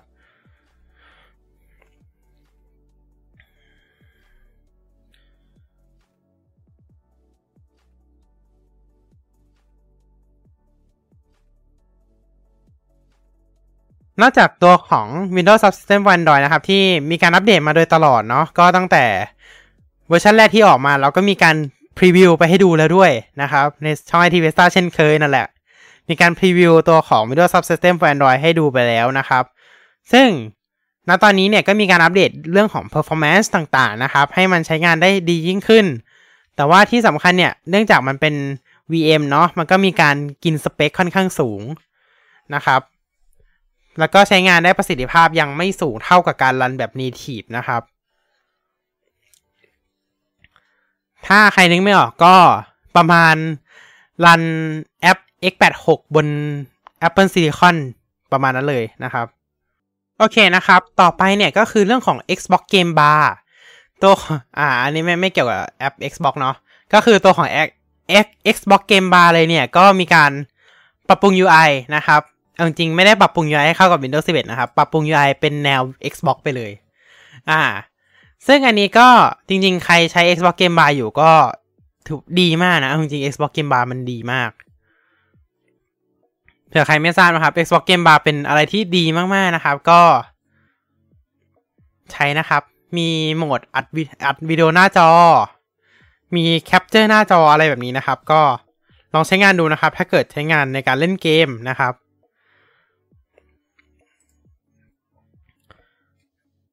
โอเค ในตอนนี้จริงๆเนี่ยเรามีเราสามารถเปิดให้ดู Controller Bar ได้แล้วด้วย แต่ว่าในตอนที่มีการปล่อยออกมารอบแรก ๆ เนี่ย เราไม่สามารถให้ดูได้นะครับ เพราะว่ามันเรายังไม่ได้เนาะตัวของ Controller Bar นะครับ ตัวของ Xbox Game Bar ก็อย่างที่บอกครับ มีการปรับปรุง UI มีการปรับอะไรต่างๆ หลายๆอย่างนะครับ ใช้งานได้ง่ายมากยิ่งขึ้นเนาะแล้วก็เรื่องของการแคปจอต่างๆนะครับ เรื่องของการ เรื่องของ Controller Bar ที่ถูกเพิ่มเข้ามานะครับ launch พวก launcher ต่างๆ ได้เร็วมากยิ่งขึ้น ทั้ง Xbox Steam Epic นะครับ EA Ubisoft GOG อะไรต่างๆนะครับ สามารถ launch ได้เลย แล้วก็สามารถ launch พวกเกมที่เราเล่นแบบล่าสุดได้ด้วยนะครับ พวกสามเกมที่เราเล่นล่าสุดได้ด้วยเนาะในส่วนของ Controller Bar นะครับ ที่ถูกเพิ่มเข้ามาใน Windows 11 เวอร์ชันหลังๆนะครับ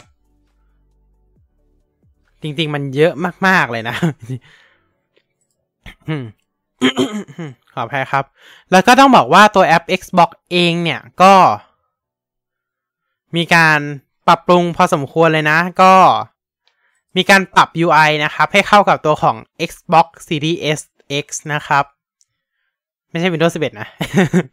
เหมือนเดิม ไม่ใช่ Windows 11 นะ คือมันก็มี UI ที่แบบว่า คล้ายคลึงกับ Windows 11 พอสมควรแหละ แต่ว่าพอ UI มันก็คล้ายๆกันเนาะ บริษัทเดียวกันก็คงไม่ได้ต่างอะไรกันมากขนาดนั้น แต่ว่าตัวของแอปเองเนี่ยก็เรียกได้ว่ามีการ UI ก็คือค่อนข้างสวยเป็นสไตล์เกมมิ่งนะครับ แล้วก็ประเทศไทยเนี่ยมีการรองรับ PC Game Pass ด้วยนะครับ ก็สามารถมารันตัวของ PC Game Pass ได้แล้วนะครับ ในนี้เลย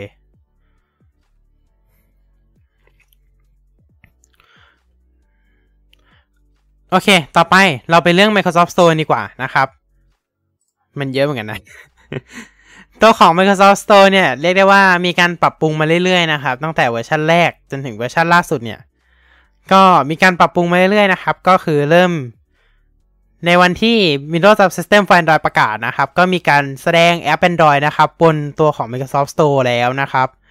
แล้วก็ล่าสุดนะครับ ตัวของ Microsoft Store เนี่ย ก็ได้มีการโชว์ตัวของแอปที่มีคนโหลดใช้งานเป็นจำนวนมาก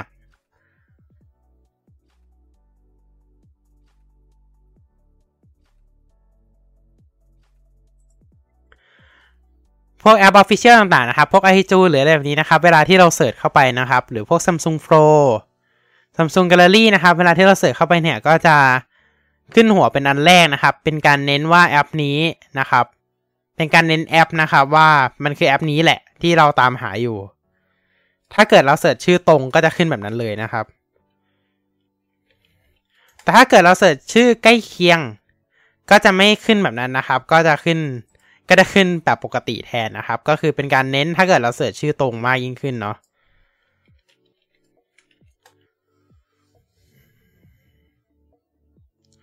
แต่ก็ไม่ได้เน้นทุกแอปนะครับ ก็อาจจะมีการเน้นเป็นบางแอปนะครับ ที่ผู้ใช้มีการโหลดใช้งานกันเยอะพอสมควรเนาะ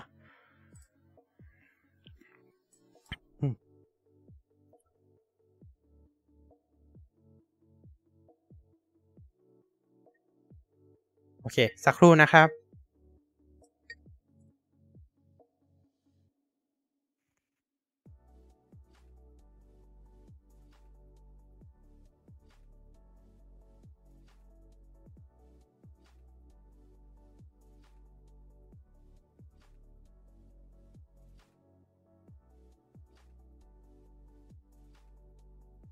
โอเคนะครับ เรามาต่อเลยดีกว่านะครับ ก็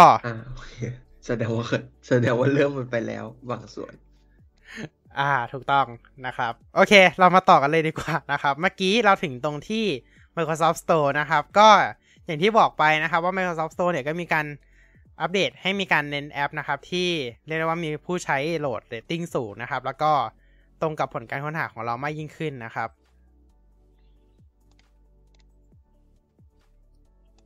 แล้วก็มีการเปลี่ยนแปลงด้วยเนาะให้มีการ วลาโหลดเกมผ่านตัวของเกมบน Microsoft Store เนี่ยให้ที่มีอยู่บนแอป Xbox นะครับ ก็จะไปโหลดผ่านแอป Xbox แทนแล้วด้วยนะครับ บางส่วนนะครับ ถ้าเกิดมีการติดตั้งไว้นะครับ ประมาณนี้นะครับสำหรับตัวของ Microsoft Store นะครับ ที่มีการเพิ่มเข้ามานะครับ แล้วก็จริงๆ เกือบหมดแล้วล่ะ จริงๆ เกือบหมดแล้วล่ะ นะครับ เพราะว่า Microsoft Store นี่ก็เป็นอย่างท้ายๆแล้วที่มีการปรับปรุง อือฮึนะฮะ ที่ถูกเพิ่มเข้ามา โอเค สุดท้ายนะครับก็คือเรื่องของ Progressive Web App นะครับ ใน Microsoft Store ที่เอาจริง Microsoft Store ตอนเปิดขึ้นมาแรก ๆ ก็คือ ก็เป็นแอปเหมือนเดิมเพียงแต่เปลี่ยน UI แต่ว่าหลังๆ เนี่ยก็เริ่มมีการ ให้ลงแอปพวก x86 นะครับ แล้วก็ตัวของ PWA หรือ Progressive Web App นะครับ ให้สามารถลงในตัวของ Microsoft Store ได้ด้วยนะครับอือฮึเพราะฉะนั้นเราก็สามารถติดตั้ง Web Based App ได้นะครับ พวก Facebook ต่างๆ นะครับ ก็สามารถติดตั้งได้ รวมถึงแอปพลิเคชัน x86 อย่างเช่น Discord ที่เราใช้กันอยู่ทุกวันนี้นะครับ ก็สามารถติดตั้งผ่านตัวของ Microsoft Store ได้เลยนะครับ อืมแล้วก็ Minecraft Java and Bedrock ไม่เกี่ยวไม่เกี่ยว เอออันไม่เกี่ยวอันอันนั้นไม่น่าจะเกี่ยวกับการอัปเดต Microsoft Store อันนั้นน่าจะเป็นเกี่ยวกับ developer เองซะมากกว่า จริง อันนั้น อันนั้นเป็นส่วนนั้นซะมากกว่า โอเค เรามาสู่แอปท้ายๆแล้วครับ ที่มีการอัปเดต แอปนาฬิกาของเรานะครับ ก็มีการอัปเดตเปลี่ยน UI เหมือนกัน อย่างที่เราบอกครับว่ามีการเพิ่มในส่วนของ Focus Session ขึ้นมาอื มมีการอธิบายไปแล้วนะครับ ในแอปตัวของหลายๆอย่าง ในแอปในวิดีโอสรุป Windows 11 นะครับ ก็มีการอธิบายไปแล้วเช่นกันนะครับ ทั้งมีการเราสาไอตัวของ Focus Session เนี่ย เราสามารถเปิดเพลงจาก Spotify ได้ด้วยนะครับ ถ้ามีการลิงก์เพลงจาก Spotify แล้วก็สามารถกดกด task จาก Microsoft To Do ได้ด้วยเช่นกัน มีการปรับ UI นะครับอืมในส่วนของ timer alarm แล้วก็ stopwatch นะครับ แล้วก็ในส่วนของ world clock เนี่ย ก็เรียกได้ว่ามีการปรับ UI ใหม่หมดเลย แน่นอน แน่นอนนะครับ โอเค ก็จริงๆ หมดแล้ว เย้สังสังเกตได้นะครับว่า อ่า อันนี้เริ่มกันไปนานแล้วจริง ๆ นะครับ โอเคทำไมครับ อ่า ต้องก็ต้องก็ก็ต้องขออภัยมาที่นี้ด้วยนะครับ ที่อ่าทั้งทั้งทั้งทั้งท่านผู้ชมแล้วก็ทั้งอ่าพิธีกรรวมด้วยนะครับ ที่อ่าเหตุการณ์ฉุกละหุกมากจริง ๆ วันนี้อ่ามีเหตุการณ์ด่วน จึงต้องเข้ามาช้านะครับโอเคอันนี้ก็ต้องขออภัยไว้ด้วยเออนะครับ โอเคครับ อ่า ประมาณนี้นะครับสำหรับ Windows 11 โอเค หลังจากที่เราใช้งาน Windows 11 กันมา 1 ปี จริง ๆ ก็มีการบอกเล่าความรู้สึกไปแล้วนะครับระหว่างระหว่าง ระหว่าง ระหว่างที่มีการอธิบายฟีเจอร์ต่าง ๆ ที่ถูกเพิ่มเข้ามาจาก build ที่หนึ่งคือเราจะไม่นับฟีเจอร์ที่เพิ่มเข้ามาใน build ที่หนึ่งใน build แรกของ Windows 11 เราจะนับฟีเจอร์ที่ถูกเพิ่มเข้ามาหลังจากนั้น ซึ่งมีการบอกเล่าไป น่าจะอ่าเยอะพอสมควรนะครับ ที่เป็น main feature หลักอ่าๆฮะ ทีนี้เรามาถึงความรู้สึกของแต่ละฟีเจอร์จริงๆ ก็มีแอบแซมๆไปแล้วบ้าง อย่างเช่น Start Menu ที่มีการบอกไปแล้วนะครับ โอเค ในตอนนี้เนี่ย ก็ก็จริง ๆ ยังมีเรื่องของ widget board อีกเรื่องหนึงเนี่ยนะอะอะกลับมากลับมา ลืมลืม widget board ไปเลย โอเค ในส่วนของ widget board เนี่ยก็มีการเพิ่มตัวของ widget ขึ้นเรื่อยๆ เนาะแล้วก็มีเตรียมที่จะรองรับตัวของ Third Party Widget แล้วด้วย เข้าคนเดียวเดี๋ยวเปิดกราฟเสียงโอเคอะ กลับกลับกลับมายังกลับมาละกลับมายังขออภัยด้วยหมุนหมุนหมุนหมุนหมุนหมุนหมุนหมุนหนิมุดนนึงอ่ามามาแล้วมาแล้วโอเคมาแล้วโอเคนะครับสำหรับเรื่องต่อไปนะครับ ตัวของวิดเจ็ตบอร์ดเมื่อกี้ เราหายไปเลย เราหมุนเออเราหมุนไปเลยนะครับหมุนตัวของไปวิดเจ็ตบอร์ดเนี่ย ก็อย่างที่บอกครับมีการเพิ่มวิดเจ็ตใหม่ ๆ เข้ามานอกจาก widget พวก gaming อะไรพวกนี้นะครับ หลังๆเนี่ยก็จะมีเรื่องของอ่า การผลการแข่งขันกีฬา Family Safety หรือว่าจะเป็นเรื่องของ tips ต่างๆนะครับ ที่ถูกเพิ่มเข้ามาแล้วก็การเพิ่ม widget แบบ Seamless อีกด้วยนะครับ นอกจากนี้นะครับ ตัวของ widget board เนี่ย ก็อย่างที่เรารู้กันนะ ว่ามันลิงก์กับตัวของ Microsoft Start อ่าฮะหรือ MSN ชื่อเดิม ชื่อชื่อเดิมมาถึงมาถึงชื่อเก่า ชื่อเก่า MSN นะครับอืม MSN Messenger ไม่ใช่ไม่ใช่เก่าไปอืมเอา MSN ที่อยู่ก่อนหน้า Microsoft Start ละกันอืมอืมอืมเอาแค่นั้นพอ เอาแค่นั้นพอ โอเคนะครับ ก็ ประมาณนี้ อ่า ฟีเจอร์ใหม่ที่ถูกเพิ่มเข้ามาทีหลังนะครับ นี่นี่ก็มีแค่นี้เลย เนาะอืมอ๋อ multitasking อีกเรื่องหนึ่งทำไมลิงพูดยิ่งนึกออก โอเค multitasking อ๋อนะครับ ก็โอเคมีการเพิ่มตัวของ snap window แบบตัว layout ขึ้นมาเลยเนาะ เราอ่าสามารถแบบเอาเมาส์ไปคลิกที่ปุ่มย่อขยายหน้าต่างเนี่ย เพื่อเลือกเลือกได้เลยนะครับ ว่าเราจะ snap หน้าต่อหน้าจอแบบไหน อ่า ซึ่งอันนี้เป็นอันนี้ฟีก็เจอเพิ่ร์มที่ดีมากเลยนะเอาจริงอ่าฮะเพิ่มมาทีหลังเหมือนกันๆใช่หเพิ่รืมอว่ามาการไม่นานมานี้ ไม่นานมานี้ใช่ไม่นานมาอือฮึนี้ด้วย แล้วก็เป็นหรือว่าจะเป็นการ snap หน้าจอ โดยการเลือกเลื่อนขึ้นไปตัวของด้านบนหน้าจอนะครับอือฮึเพื่อเลือกตัวของการ snap หน้าจอ layout เหมือนกันเลยนะครับ เป็นแบบเดียวกันเพียงแต่ว่า อันนี้เนี่ยสามารถใช้ได้ทั้งเมาส์แล้วก็ touch touch screen ด้วยนะครับ ระบบ touch screen ลิ้นพันลิ้นพันไปหมดแล้วพูด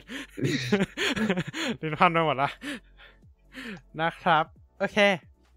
น่าจะหมดจริง ๆ แล้วล่ะนะ รอบนี้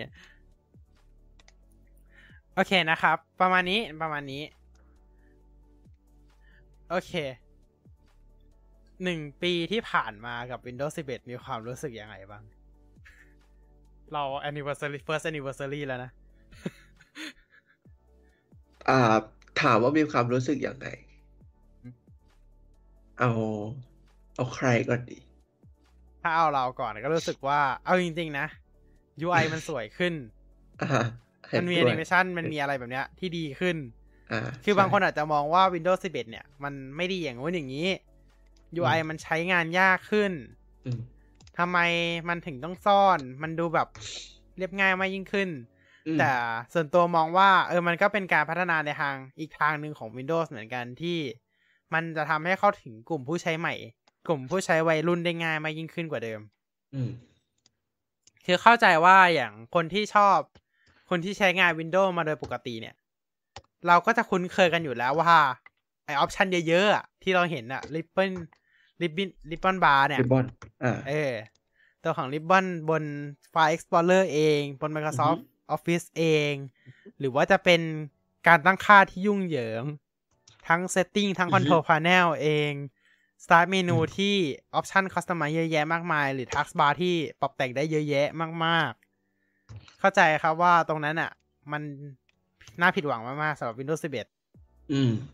อืม แต่ในมองมุมมองกลับกันก็คือการรีแบรนด์ Windows ไปอีกในทางไปในอีกทางหนึ่งเหมือนกันอืม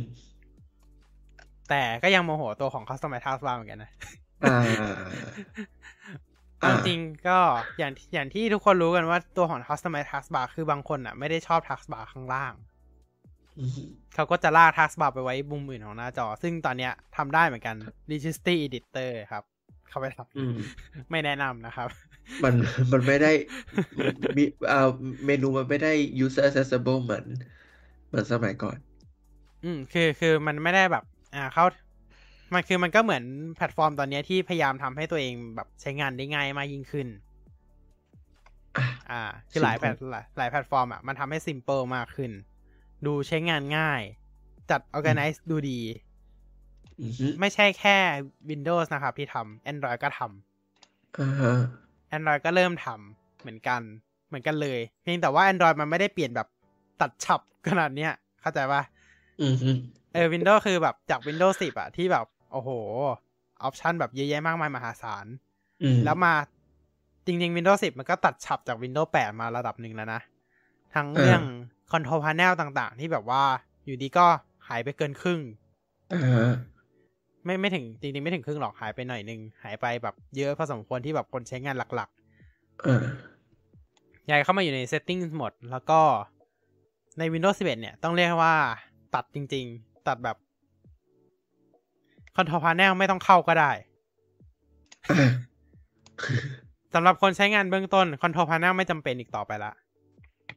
อ่าฮะเพราะว่าเราสามารถทำทุกอย่างผ่านแอป Settings ได้หมดเลย settings ณได้ตอนเลยนี้ใช่ แต่ก็แน่นอนสำหรับคนที่ยังสายเป็นสาย Advanced สายแบบผู้ใช้เข้า pro user อ่า Pro end user user end user นะครับ ก็เรียกได้ว่ายังคงต้องพึ่ง Control Panel อยู่ ระดับหนึ่งเพราะว่าตัวของ Settings อะมันก็ยังไม่ได้ตอบโจทย์ขนาดนั้นเนาะอือฮึคือแต่ต้องชื่นชมว่า Settings ในปัจจุบันเนี่ย ออกแบบดีมาก อะ เป็นอีกอย่างหนึ่งที่อยากชมเรื่อง settings นี่แหละ ออกแบบอืมดีกว่าเดิมมาก ต้องว่ามากเลย เพราะมันเปลี่ยนไปใช่เปลี่ยนเปลี่ยนหมดเลย เปลี่ยนเยอะมากแล้วก็แบบ อ่ามันจัดหัวข้อได้เข้าใจง่ายขึ้นนะอ่าฮะ อืมอย่างเช่น อ่า Windows Update อะไรที่เกี่ยวกับอัปเดตก็คืออยู่ในนี้หมดเลย อืม อืม ตัวของ System อ่าตัวของ System ถึงแม้มันจะแบบมีจีปาถาบ้างอะนะ แบบอะไรก็ไม่รู้ คือแบบ อ่าก็อย่างหนึ่งของ Windows เหมือนกันว่า แน่นอนว่า Windows ก็ยังคงเป็น OS ที่ มีอะไรได้หลาย ๆ อย่าง มีอะไรแบบเยอะมาก ออปชันเยอะมาก ๆ อะ อ่า คือเอาเอาง่ายๆนะแบบ ก็อย่างที่บอกว่ามันเข้าถึงมันทำให้เข้าถึงผู้ใช้ทั่วไปได้มากง่ายมากยิ่งขึ้นนั่นแหละ ถ้าเกิดคุณเข้าไปใน Control Panel คุณจะรู้เลยว่าทำไม บางคนอืมถึงทำอะไรไม่ยากใน Control ในใน Windows จริงอืมๆอืม ก็ดีที่เขา แต่จริงๆนะทำไมเขาไม่ทำ Control Panel แล้วปรับขึ้นมาเรื่อยๆ ก็ไม่เข้าใจเหมือนกันทำไมต้องย้ายอ่าฮะมันน่าจะเริ่มจาก Windows 8นั่นแหละที่เริ่มมี PC settings ขึ้นมาอ่าฮะ แล้วอ่าแล้แล้ววมี Windows แอป settings ใช่ แล้วคอนโทรลพาเนลก็ยังอยู่เหมือนเดิม อ่า Windows 10 ก็ยังอยู่เหมือนเดิม Windows 10 11ก็ยังอยู่ 11ก็ยังอยู่ก็ยังอยู่ คือปัจจุบันก็ยังไม่สามารถรวมกันสองอันได้ แต่ว่าต้องบอกว่าสำหรับผู้ใช้ทั่วไปคอนโทรลพาเนลไม่จำเป็นอีกต่อไปแล้ว ใน Windows อือฮึ11 ใช่ใช่อืม แต่สิ่งที่ทุกคนน่าจะเบื่อจริงๆไอ้ context menu เนี่ย อ่า ชื่ออาจจะเฉพาะไป ง่ายๆครับ เมนูคลิกขวา อืมอืม เมนูคลิกขวาของ Windows 11 เนี่ย ต้องเรียกได้ว่า ใช่ครับ มันจัดการแบบค่อนข้าง simplify มากอ่าเขาเรีเรียยบกง่ายว่าขึ้น เอออ่าอ่ามันจัดการให้ดูเรียบง่ายขึ้น ดูใช้งานง่ายขึ้น แต่มันจะไม่ถนัดกับผู้ใช้เก่าแน่นอน มันจะมันจะลับลับๆอะแบบอืมอ่าคือแน่นอนครับว่าแบบใหม่เนี่ย มันต้องแบบหาง่ายใช่ไหมเขาก็จัดแบบ category แบบอืมมาแบบ อ่าแบบนี้ แล้วก็เป็นแอปแอปแบบ แอป third party ไว้ช่องนี้ อ่าแยกไว้เลยแอป third party ก็ต้องแบบทำเป็น sub menu ของตัวเองอีก อืมอืมฮึอ่า คือต้องอะเป็นมันก็จะกลายเป็นแบบนี้แทนอ่าแบบอ่าซึ่งมันก็จะเป็น sub menu เป็นอะไรแบบเนี้ยของแบบแยกย่อยของไป แยกแยกย่อยลงไป แต่ถ้าเกิด เป็นแบบเดิมก็คือ option เดียวมาหมดทุกอย่าง อ่า คลิกขวาทีเดียวขึ้นทุก option อ่าฮะอืม รวมถึงฟีเจอร์ที่หายไปด้วยก็นั่นนะครับ คุณก็เวลาคลิกขวาคุณก็ต้องกด Shift คลิกขวาอ่าหรือว่าจริงๆแล้วก็จะมี Registry Editor กลับมาช่วยเหมือนเดิมโอ้เพื่อนรักจริงเพื่อนหลักนะครับ แต่ว่าไม่แนะนำเช่นเคยนะ จริงๆ มันแก้มันไปแล้วมันแก้ยากนะครับ Registry Editor เนี่ย มันมันพังแล้วมันพังเลยๆอ่าฮะนะครับ โอเค ก็ประมาณนี้แล้วกัน อ่าที่ที่จะมาแบบบอกบอกแล้วกันว่า รู้สึกชอบกับ Windows 11 มากยิ่งขึ้นกว่าตอน ตอนมันเปิดตัวแรกๆอะ ตอนเปิดตัวแรกๆ แทบจะแบบ เออกลับไปใช้ Windows 10 มันก็ดู มันก็ดูเข้าท่าเหมือนกันนะ แต่แบบ อันนี้โอถือว่าโอเคขึ้นเยอะมากแล้วแบบว่าเราก็สามารถใช้งานได้โดยไม่มีปัญหา แล้วก็ที่อ่าสำคัญคือ มันสามารถใช้แอปเดียวกับ Windows 10 ได้เลย เพราะว่ามันก็คือ Windows 10 ที่อัพต่อมาเลยเลยใช่ อ่าถ้าถ้าถ้าใครถ้าใครรู้สึกนะครับ ก็คือมันก็คือ Windows 10 นั่นแหละ ยังไงดีอะ Windows Reskin อืม มันก็คือ Windows 10 ที่เอามารีสกินเลย เอาจริงอ่าฮะๆเหมือนเหมือน Vista อ่าเจ็ดคือ Vista ไม่ใช่ไม่ดีนะ เพียงแต่มันมาก่อนการ อ่า แค่นั้นเอง แค่นั้นเลย Vista ไม่ใช่ไม่ดี แต่มาต่อแต่มาก่อนการนะครับ โอเค อันนี้ก็ อาจจะเป็นเหมือนกันแล้วก็ด้วยความที่เขากำหนดมันค่อนข้างเยอะสำหรับ Windows 11 ด้วยเนาะเพราะว่าแบบอืมมันคือปกติ Windows อะมันก็จะแบบห้วนๆอะห้าวๆออกห้าวๆหน่อยอ่ากดอะไรปุ๊บก็จะเด้งขึ้นมาเลย อ่าอ่าเด้งแบบไม่มี transition ไม่มี animation อะไรเลย แต่ว่า Windows 11 เขาก็พยายามทำให้ แน่นอนในยุคนี้อะ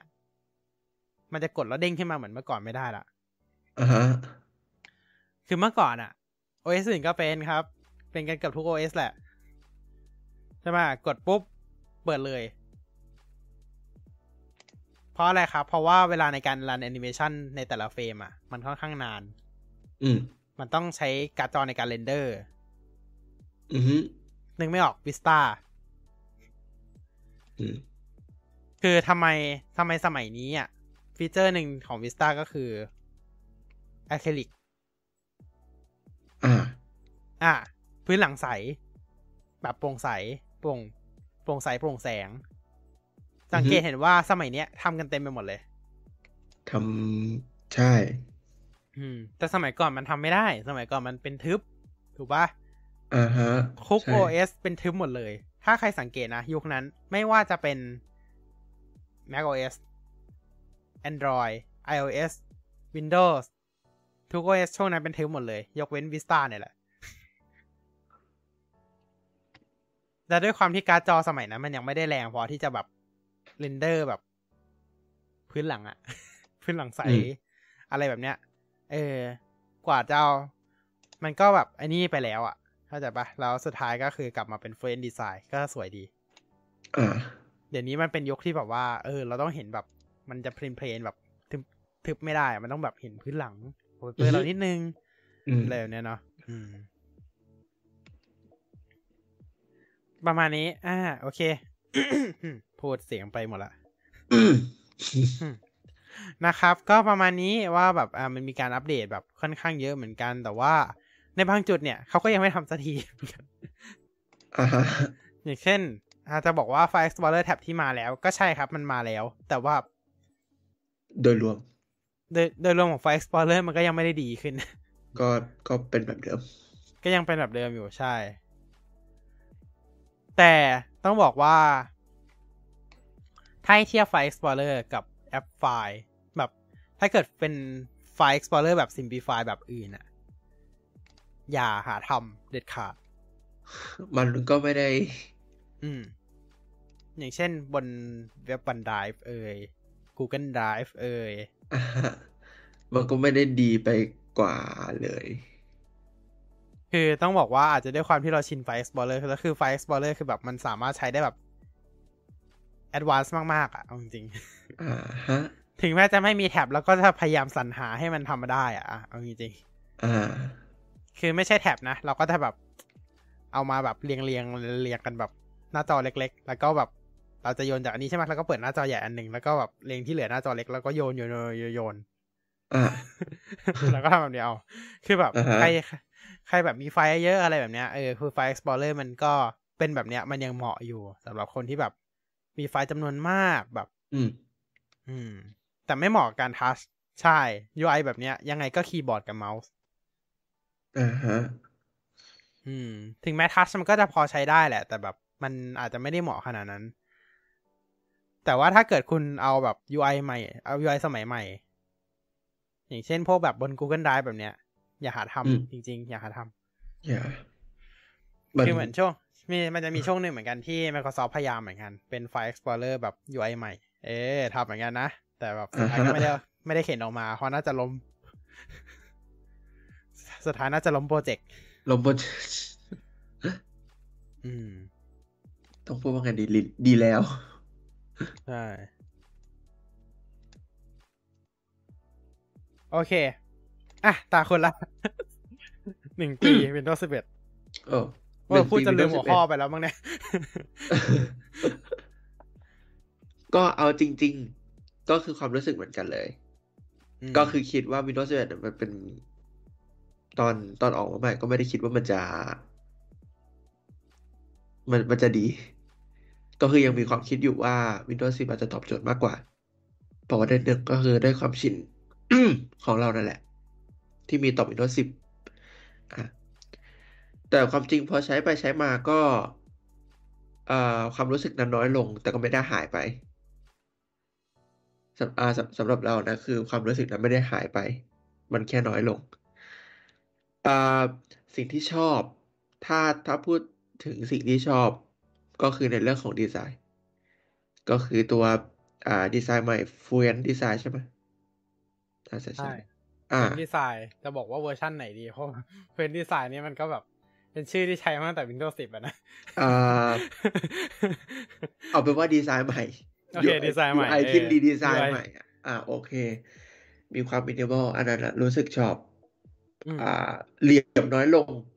ก็เรียกว่าเน้นมุมโค้งมากขึ้นโครงเยอะขึ้น แต่ปัญหาก็ยังมีอยู่ว่า มันก็ยังมาไม่ทั้ง OS อยู่ดี อ่าใช่ ใช่อะจะ นับจะจะจะนับเฉพาะส่วนที่เป็นแล้วละกันอะแล้วส่วนที่ยังไม่เป็นก็คือแบยับงไว้ในสถานะเดิมคือแบบบางคือแบบบางอันเขาก็ไม่ได้เข้าไปแก้นะแบบเปิดดาร์กโหมดแบบเนี้ย บางอันแบบ เปิดขึ้นมาอ้าวข้างในเป็น light mode อยู่แล้วแบบขอบมันเป็น dark modeมีลืมมีลืม มีเหมือนกันมีเหมือนกัน เพราะฉะนั้นใครใช้ Windows Insider นะครับ อย่าลืมไปส่งใน Feedback Hub กันด้วย อ่า ครับ feedback ต่อนะครับต่อเลย โอเค อ่า ก็นั่นแหละครับ ถ้าถ้าสำหรับตัวดีไซน์อะนะ ก็เป็นก็เป็นอีกอันหนึ่งที่ชอบเหมือนกัน อย่างที่สองก็คือได้พูดไปแล้ว settings ดีกว่าเดิมมาก แต่อ่า control panel ก็ยังอยู่ ใช่ ก็บางอย่างก็ต้องก็ก็ยังคงต้องไปทำใน control panel settings มีประโยชน์มากขึ้น แต่ไม่ได้มีซะทั้งหมดก็ไม่แน่ใจเหมือนกันว่า settings จะมาแทน control panel ได้เมื่อไหร่อืมจะต้องคือตอนเนี้ยจะเรียกถ้าไงวให้คะแนนการแทนได้ให้เท่าไหร่ อ่า ต้องถามนายก่อนเออสักเพราะว่า เพราะว่าถ้าเราตอบ เราใช้บ่อย เราใช้เยอะกว่า อ่า เราสัก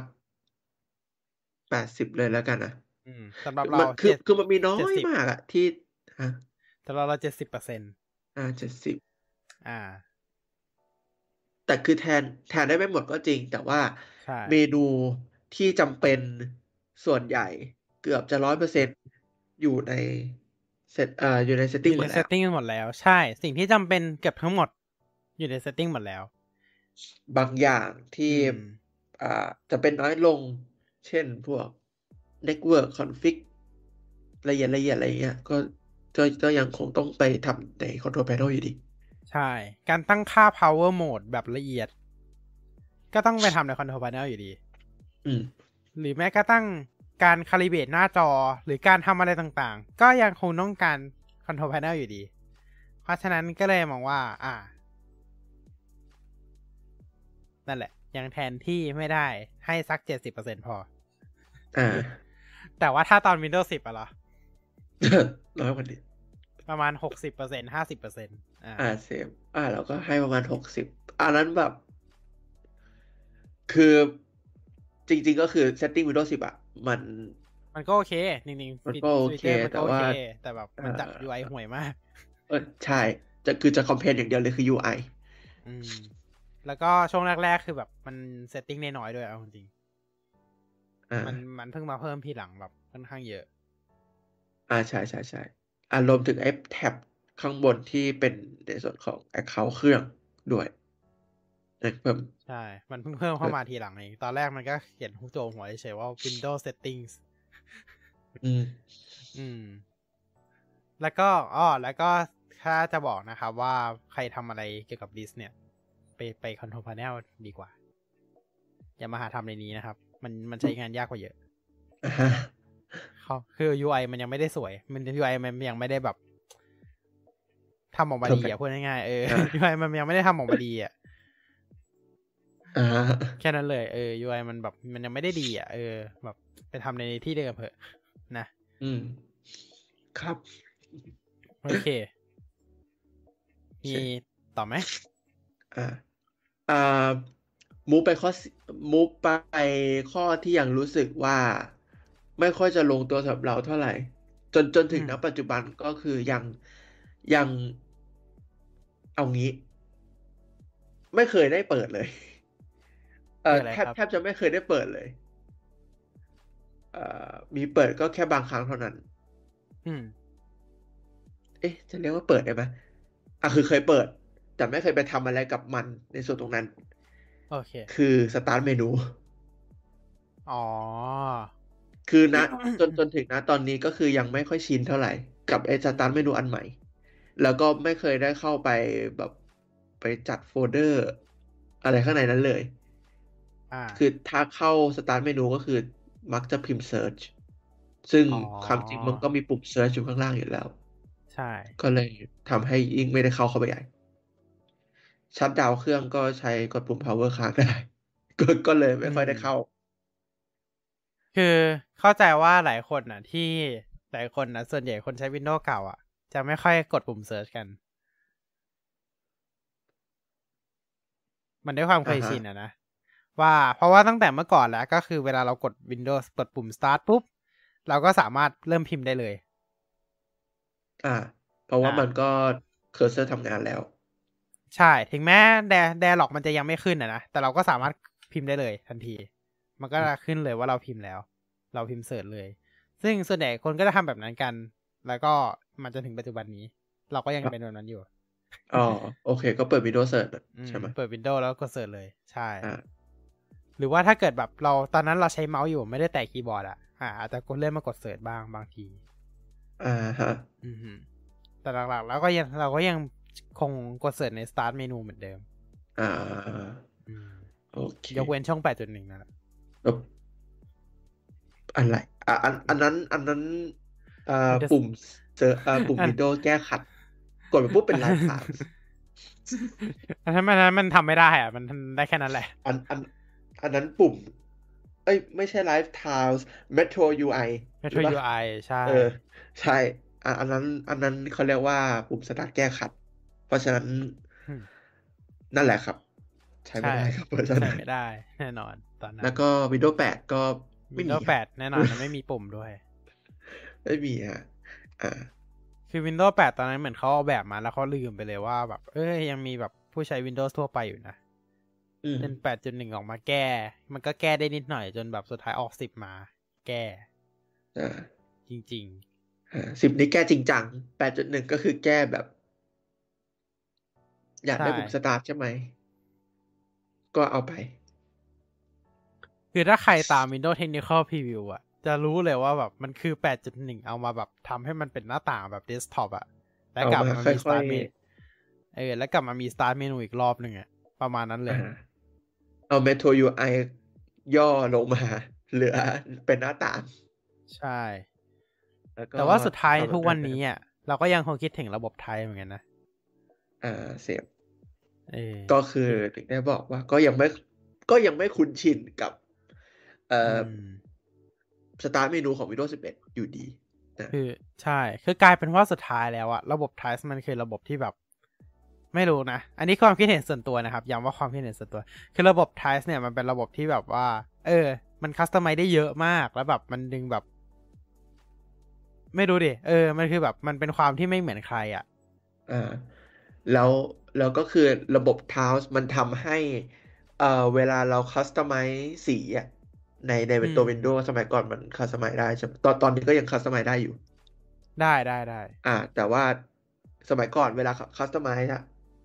ตัวสีบน Live Tiles ก็จะเปลี่ยนไปตามด้วย อ่าซึ่งมันก็ใช่ทำให้มันดูมีความ personalize สูงขึ้น เป็นใช่ธีมสีอืมแบบคือด้วยชัดเจนความที่มันเป็นไทส์อะนะก็อย่างที่บอกว่ามันเหมือนมันคือกระเบื้อง มันคือกระเบื้อง กับกับรึกับกระเบื้องเออมันคือกระเบื้องเลยอะ่ะก็คือเราสามารถดีไซน์ได้ก็เหมือนเวลาที่เรา นึกนึกสภาพเราออกแบบพื้นกระเบื้อง เราอาจจะเอานึกแบบโมเสกแบบเมื่อก่อนอะ่ะเธอทำปะแบบเอาแผ่นสี่เหลี่ยมมาวางเรียงกัน อ่าทำกับเบิลทำโมนี่เสกเออโมเสกประมาณนั้นเลยคือแบบมันก็แบบทำให้เราแบบอุ้ยเหมือนแบบเออเออมันใช้เวลากับการจัดไอเนี้ยได้นานมากเลยจริง จัดเอ๊ยยังไม่ลงตัว อ่าเลื่อนใหม่เอ่อคืดีอแบไซบน์เพราะว่า Tiles มันมีทั้งหมดให้เลือกถึงสี่ขนาดเนี่ย ถูกปะล่ะใช่ small ใช่ small คืออันเล็กเลย โชว์แค่ไอคอน medium ก็คืออันอ่าสี่เหลี่ยมจัตุรัส มีชื่อมีไอคอนอ่ากินอ่าขนาดสี่คูณสี่อ่าสี่คูณอ่าสี่ small แล้วก็จะมี y อ่า y ก็จะไอเนี้ยไอสี่เหลี่ยมจัตุรัสอะสองอันเบิ้ลกันเป็นแนวนอน แล้วก็ large large ก็คือเอาไอเบิ้ลเอาไอ y เนี่ยสองอันมาบนล่างอ่าใช่ ก็คือแบบมันมีแบบให้เรา customize ได้เยอะว่าแบบเออสมมุติเรา เราแบบเราใช้อันนี้บ่อยเราแบบเอาแอปนี้ใหญ่ๆไปเลยอ่าแอปนี้เราแบบไม่ค่อยได้ใช้อะเราก็แบบเอาเป็นอันเล็กๆก็พอแล้วอะไรแบบเนี้ย มันแบบมัน customize ได้เยอะมาก อืมอืม แล้วมันไม่น่าเบื่อมันดูแล้วแบบ เออ มันมีความแตกต่างของแต่ละแอปอะว่าแบบ เออ ตามสไตล์ของเรา แต่ละแอปแต่ก็ดุกดิกได้ด้วย ใช่แล้ว live tile มันคือแบบ มันคือวิกเจ็ตอะเอาจริงๆพูดพูดตรงๆ มันคือวิกเจ็ตอะอืมวิกเจ็ตที่เราไม่สามารถ interact กับมันได้อ่าฮะอืมใช่ แต่ถือว่า concept คือดีมากนะวิกเจ็ตแบบนั้นอะชอบ อืมคือแบบถูกบางทีแบบ เราไม่จำเป็นต้องกดคอยแอปเราก็ดูข้อมูลได้ อือฮึเออ ซึ่งซึ่งมันดีไง แล้วแทนที่แบบว่าจะไปอยู่ในวิกเจ็ตบอททำเพื่ออะไรก็ไม่รู้ อ่า อันนี้คือบทหรือบ่นบ่นอะไรอย่างเงี้ยเล็กน้อมันก็ยยังเล็กน้อยเล็กเออมันก็ยังเป็นความที่แบบว่าไม่อันนี้สำหรับ Windows 11 อยู่ดี อ่าฮะอืมอ่า ซึ่งเราโอเคนะที่ตอนนี้เราจ่ายซื้อ Start Menu เสริม แต่ว่าเราก็ใช้ของ เราก็คือใช้สองอย่างควบคู่กันไปด้วย ก็คือใช้ของ Windows 11 ไปในตัว เวลาที่แบบว่า แต่ว่าถ้าเกิดเรากดเราก็ตั้งไว้แบบ อ่ากดบนคีย์บอร์ดก็ได้เข้าแบบที่ start จุดๆๆอ่า แล้วก็ ถ้ากดแบบปุ่ม Windows ปกติก็คือแบบ ก็คือเปิด start เมนูปกติ เอออ่าก็ตั้งไว้แบโอบเคนี้เหมือนกัน ไปใช้ใช่สตาร์ทเมนู third party ใช่ใช่ที่หน้าตามีความคล้ายคลึงกับกับ Windows 10 Windows 10อ่าฮะโอเคนะครับโอเค ประมาณนั้นประมาณนั้นเออประมาณนั้น อ่าเออ ดีเหมือนกันนะ ดีดีเหมือนกันอืมใช้เอ่ออะไรนะเอ่อ third party แก้ขัดได้ทุกอย่าง นะฮะ ใช่ใช่ใช่ไม่เติเป็นร์ไรปาร์ตี้แต่แต่เติร์ปาร์ตี้มันจะมีความแบบวิดัดใจเล็กน้อยตรงแบบพวกแอนิเมชันอะไรต่างๆเลยแบบพวกแบบการมันจะมันจะไม่เหมือนกับของจริง เอ้ยมันยังไม่ไงก็ไม่ native เหมือน มันไม่เชิงไม่เนทีฟอะมันไม่เหมือนกับของจริงเลยอะคือแบบการลากออกมาเป็นทาสอะไรแบบเนี้ย มันจะไม่ค่อยเหมือนโอเคเออมันไม่เพราะฉะนั้นมันไม่มันอ่าเออ มันคือคือมันไม่เหมือนอะเออยังไงก็ทำออกมาได้ไม่เหมือนแต่แบบ เออ มันก็โอเคนะที่แบบเราเราก็ยอมยอมใช้มันเพราะแบบ มันก็ค่อนข้างโอเคแบบในระดับหนึ่งเลยอะอ่าเอีกอย่างหนึ่งที่ตอนแรกก็คิดว่าไม่ชินอ่าแบบจะจะไม่ค่อยชิน แต่ใช้ไปแบบแค่ อาจจะแค่เดือนเดียวมั้งก็ชินแล้วอะก็คือการที่ด็อกเอ้ยไม่ใช่ task bar มันอยู่ตรงเอ้ยใช่ไหมวะตรงกลาง เออ อยู่ตรงกลางใช่ อ่าตอนใช่ตอนแรกก็นึกว่าแบบ ไม่ชินหรอก เอาอะจริงอะ น่าจะเป็นใช่หนึ่งในฟีเจอร์ที่ชอบมากของ Windows 11 เลยนะใช่ทัสวาตรงที่กไหนลางได้อะสวยงามสวยงามใช่ คือ คือเราเราไม่พูดถึงทัสบาร์ได้อันดับแล้ว เพราะว่ามันกลับมาแล้วอ่าอ่าฮะอ่ามันกลับมาแล้วในอินไซเดอมันกลับร์มาแล้วมันกลับมาแล้วอ่าฮะเออ อันจริง ๆ พูดพูดไปแล้วด้วย ที่ในสรุปก่อนหน้านี้อืมแต่ว่าใช่ครับอ่าทัสบาร์ตรงกลางอะ มันเป็นสิ่งที่เราเฝ้ารอมานานมากเลยนะ เฝ้ารอมานานมากในที่สุดก็เหมือนแม็กสักที เอ้ยไม่ใช่ไม่ใช่ เออคือรู้หรือเปล่าว่าตอน Windows 10 อะ เราก็อุตส่าห์ไปหาโปรแกรม เพื่อที่จะให้ทัสบาร์มันย้ายมาอยู่ตรงกลางอ้าวแล้วเนี่ยอะสรุปก็คือไม่ชอบทัสมาริมมาโดยตลอด ใช่ แล้วคือแบบเราก็ไม่ค่อย เราไม่ได้ใช้ทัสบาร์ริมเอ้าเราเป็นคนใช้ทัสบาร์กลาง เออ เราใช้ทัสบาร์กลางอยู่แล้วอ๋อ โอเคพี่ได้หาทำไมไม่รู้สึกตังหงิดตังหงิดใจ เราถึงไม่บ่นเลยเรื่องทัสบาร์กลางไงแบบตอนแบบออกมาแบบ เอ้ยทัสบาร์กลางมาแล้วแบบมันเป็นสิ่งที่แบบว่าเราเราใช้มาแบบ คือเข้าใจว่าแบบ เพราะว่าบางคนอะ ใช้หน้าจอใหญ่ ถูกปะอ่าใช่การเมาส์ปกติเราอะจะอยู่ตรงไหน เราจะอยู่ตรงกลางอ่าฮะ คอนเทนต์เราจะอยู่ตรงกลางซะส่วนใหญ่ เราจะไม่ค่อยไปอยู่ริมหรอก อืม อืม เพราะว่าส่วนใหญ่ริมอะมันจะเป็นพวกเมนู พวกอะไรพวกนี้ในแอปต่าง ๆ ใช่ปะอ่าส่วนเวลาเราทำงานหรืออะไรพวกเนี้ยมันจะต้องอยู่ตรงกลาง เพราะว่าจอเราอะโฟกัสสายตาเราจะโฟกัสตรงกลางของหน้าจออ่าฮะ เออแล้วเวลาลากเมาส์อะนึกสภาพลากเมาส์ไปแบบเอียงซ้ายลงไปข้างล่างกับลากลงมาตรงกลาง ใช่ไหมอืมตรงกลางมันใช่ดีกว่า แล้วก็อ่าฮะอีกอย่างหนึ่งก็คือแบบ เราก็เหลือบเราก็แค่เหลือบตาลงมาแบบแบบ มันก็มองตรงลงมาแบบเหลือบตาอ้ยตมันอยู่รงกลางๆอืมใช่ แล้วข้อดีอีกอย่างหนึ่งของ taskbar ตรงกลางคืออะไรรู้ไหมก็คือในกรณีที่เราใช้หน้าจอยาว อ่า อ่ามันหน้าจก็อจะอแบยู่บตรงกลางยี่สิบเอ็ดต่อเก้าแบบเนี้ย อะ หน้าจอแบบ หน้าจอสัดส่วนโรงหนัง หน้าจอโค้ง curved gaming มันก็อยู่ตรงกลาง มันก็อยู่ตรงกลางใช่ เพราะว่าเวลาเราดูอะ เราดูตรงกลาง ถ้าถ้าเกิดเป็นอืม Windows 10ก็หลบไปเลยฮะ หลบไปใช่อยู่คือแบบเราใช้ตรงกลางอยู่แบบเนี้ย แล้วเวลาเราจะไปเปลี่ยนอะเราสลับปึ๊บไปอยู่ต้นซ้าย มันมันใช้ยากเอาจริงๆอยู่คือแต่ว่าเราก็ไม่ได้ขัดนะ ถ้าฮัสบาร์มันจะไปอยู่ด้านซ้าย แต่แบบเราชอบแบบตรงกลางมากกก็ว่าไม่ได้ขัด อืม เราชอบตรงกลางจริงๆที่แต่ใช่คือแบบก็ Microsoft ก็คงรู้แหละมั้งว่าแบบว่า คนใช้ Windows มันก็ไปหาโหลดแอดออนมาแบบอืม ปรับทัสเดี๋ยวบาร์เป็นให้มันว่าอยู่ตรงกลาง เดี๋ยวก็เอาตัวรอดเองนะเออเพราะว่าสุดท้ายแล้วทางทาง Microsoft ก็ยังให้เราปรับทัสบาร์กลับไปอยู่ริมซ้ายได้เหกมืลัอบนไปเดิอยู่มทางซ้ายอยู่ดีอ่าใช่ใช่แล้วก็สามารถปรับให้มันอยู่ทางซ้ายได้ เพราะฉะนั้นก็ไม่ต้องห่วงครับสำหรับคนที่แบบยังไม่ชินเนาะซึ่งคนพบว่าแต่ชินอ่ามันไม่ค่อยสวยเท่าไหร่อ๋อ Windows 11 ใช่ไหมพอมันย้ายกลับใช่อยู่ใช่ด้านซ้ายแต่พอย้ายไปอยู่ด้านซ้ายไม่ค่อยสวยเท่าไหร่อืมอ่า แล้วก็อีกอย่างหนึ่งก็คืออ่าอันนี้เรื่องเหมือนคุยเล่นแล้วนะ เรื่องอทอนก็คืออีกอย่างหนึ่งก็มันจะมีอยู่ช่วงหนึ่งที่คนนิยมทำทัก b บาร์ให้มันเป็นขอบมน เหมือน macOS แต่เมื่อมันอยู่ตรงกลางละ ก็จับมันทำขอบมนซะเลยอ๋ออืมทำให้บอร์เดอร์เป็นแบบ อยู่แค่โค้งเฉพาะตรงไอคอนเออใช่ไหมแค่ตรงแถวตรงไอคอนใช่โอ้ เอาเอางั้น อืม มีคนทำแบบนั้นจริง ๆ แล้วก็ แต่เอาจริงๆส่วนตัวเราก็เคยลองเหมือนกัน แต่สุดท้ายเรามองว่ามันไม่สวย มันอันมันนี้จะไม่เข้าย้ำหก่อรืนอเปล่าความชอบส่วนบุคคล โอเค เพราะว่า เพราะว่าอ่าข้างล่างของ Windows อะก็คือ Taskbar มันใช่มันบรรจุไว้ทุกอย่างเลยนะ จริง คือคือทุกคืออย่างมันบรรขอจุง Windows มันอยู่ข้างล่างหมดเลยมันอยู่ Calendar ตรง Notification บรใช่รจุพวก เอ่ออะไร Control พันเอ่อเขาเรียกว่าอะไร control อ่า quick setting อ่า Quick โอเค Quick Settings ไว้อยู่ข้างล่าง มันไม่ได้ User Interface ไม่ได้แบบหนักข้างอ่าไปอยู่ข้างบนเหมือน Mac อะอือืมมคือเพราะฉะนั้น user ถ้าทำอย่าง interface นั้นแล้ว Windows ส่วนใหญ่มันจะอยู่ด้านล่าง มันมันไม่ได้เอื้อให้บอร์เดอร์แค่แอปอย่างเดียวเอออืมใช่ แต่ว่าก็มีคนทำเหมือนกันแต่เรา แต่ส่วนตัวมองว่ามันไม่สวย ฮะไม่สวยอืมใช่ก็เลยก็เลยไม่ได้ทำก็เลยสุดท้ายก็เลยไม่ได้ทำก็เลยใช้ taskbar ปกติอืมอืมอืม ซึ่งเหมาะกับ Windows แล้วนะ taskbar ปกติ ใช่ใช่เหมาะเหมาะเออเหมาะอยู่แล้วดีดีอยู่แล้ว ไม่อืมไม่ต้องหาเปลี่ยน ใช่ใช่ไม่ต้องหาเปลี่ยนอืมนั่นแหละ แต่ว่า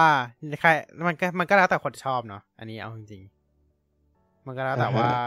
ชอบชอบแบบไหนอะไรเป็นยังไงเนาะ แล้วก็อีกอย่างหนึ่งก็คือเรื่องของแอดออนที่ผู้ใช้ Windows ควรจะมี Microsoft Power Toys อ่าพร้อมทอยอืมก็นั่นแหละฮะ ของเล่นพลานุภาพ จริง มันเป็นของเล่นที่ดีมาก ๆ เลยนะ คือแบบ คือมันชื่อ power คือแบบมันเป็นของเล่นที่แบบส่งพลังมาก ๆ แล้วแบบว่า ผู้ใช้ Windows ควรจะมี Windows 10 ขึ้นไปอะ Windows 10 อะ ยังไงก็ควรจะมี บอกเลย ตั้งแต่ Windows 10 ขึ้นมา อย่างแรกอืมเลย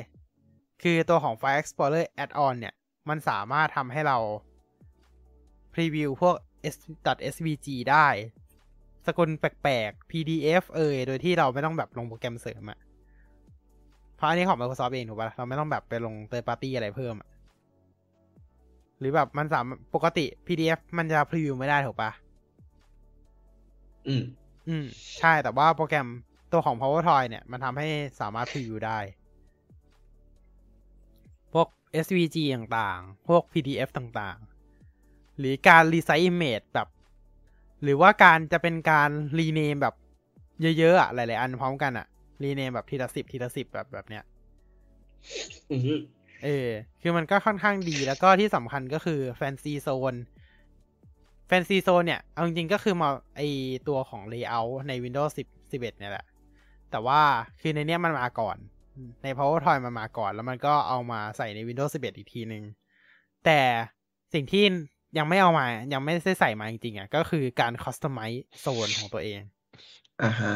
เออ ซึ่งในตัวของ Fancy Zone ใน PowerToy เนี่ย เราสามารถ customize ตัว layout เองได้ คือปกติอะ Windows อะมันก็ให้มาชุดหนึ่งชุดหลัก ๆ อยู่แล้วอะเป็น layout มาตรฐานอะแบบ ซ้ายขวาซ้ายใหญ่กว่าขวา ขวาใหญ่กว่าซ้ายอะไรแบบเนี้ยใช่ปะมันก็เป็นเซตมาตรฐานของมันอ่าเออ แต่ว่าบางทีอะ มันเป็นพอมันเป็นเซตมาตรฐานปุ๊บ มันอาจจะไม่ตรงกับที่เราใช้งาน เราก็สามารถมาใช้ใช้แฟนซีโซนในการคอสตอมไมได้เลยอ่าฮะ และที่เราใช้บ่อยสำหรับคนที่สายกราฟิกดีไซน์อืมสายกราฟิกน่าจะใช้บ่อย Color Picker อ่า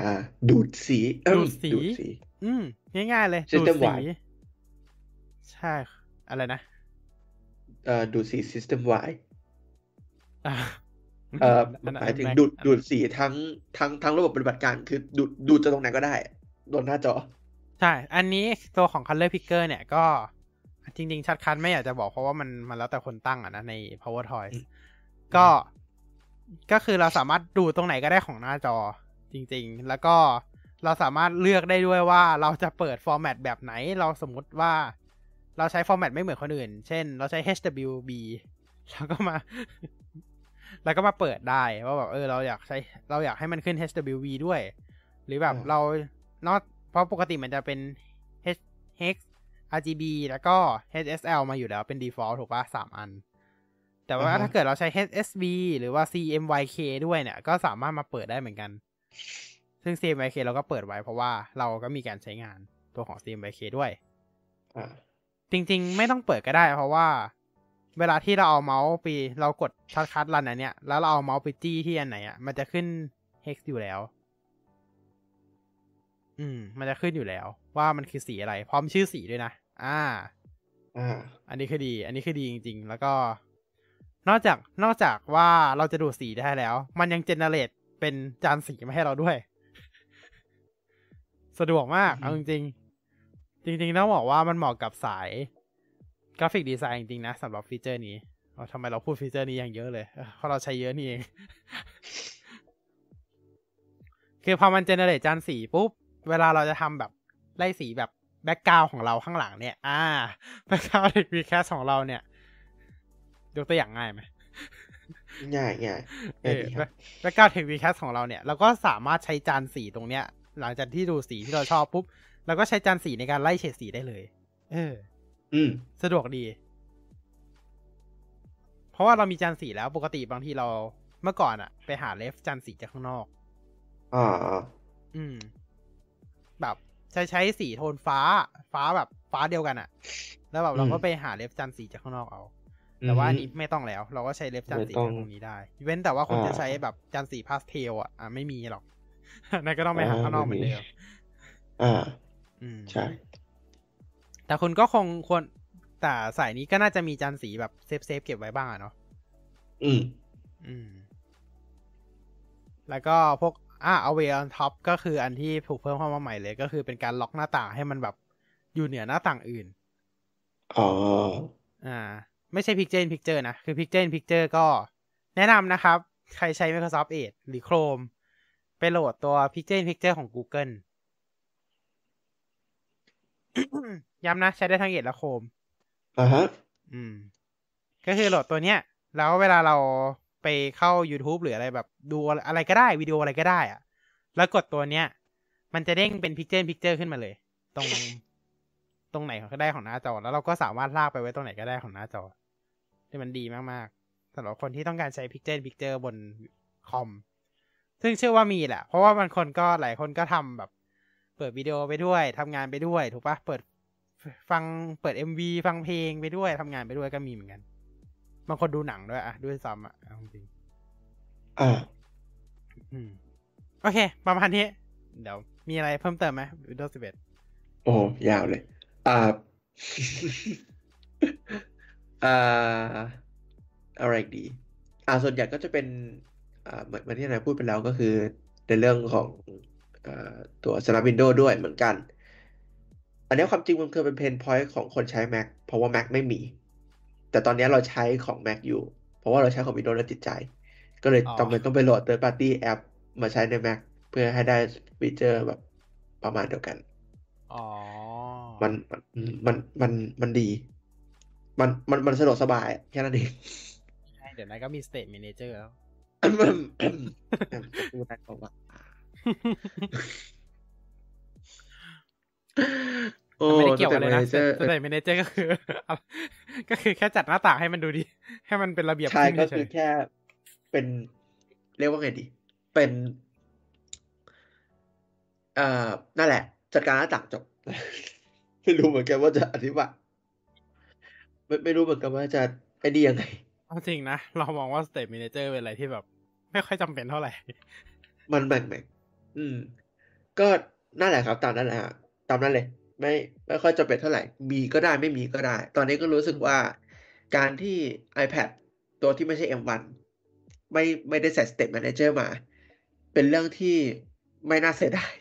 เฉยๆแต่เป็นเจอร์กลายเป็นฟีเจอร์ที่เฉยๆมากสังงั้น ทั้งทั้งที่มันควรจะเป็นแบบ โอ้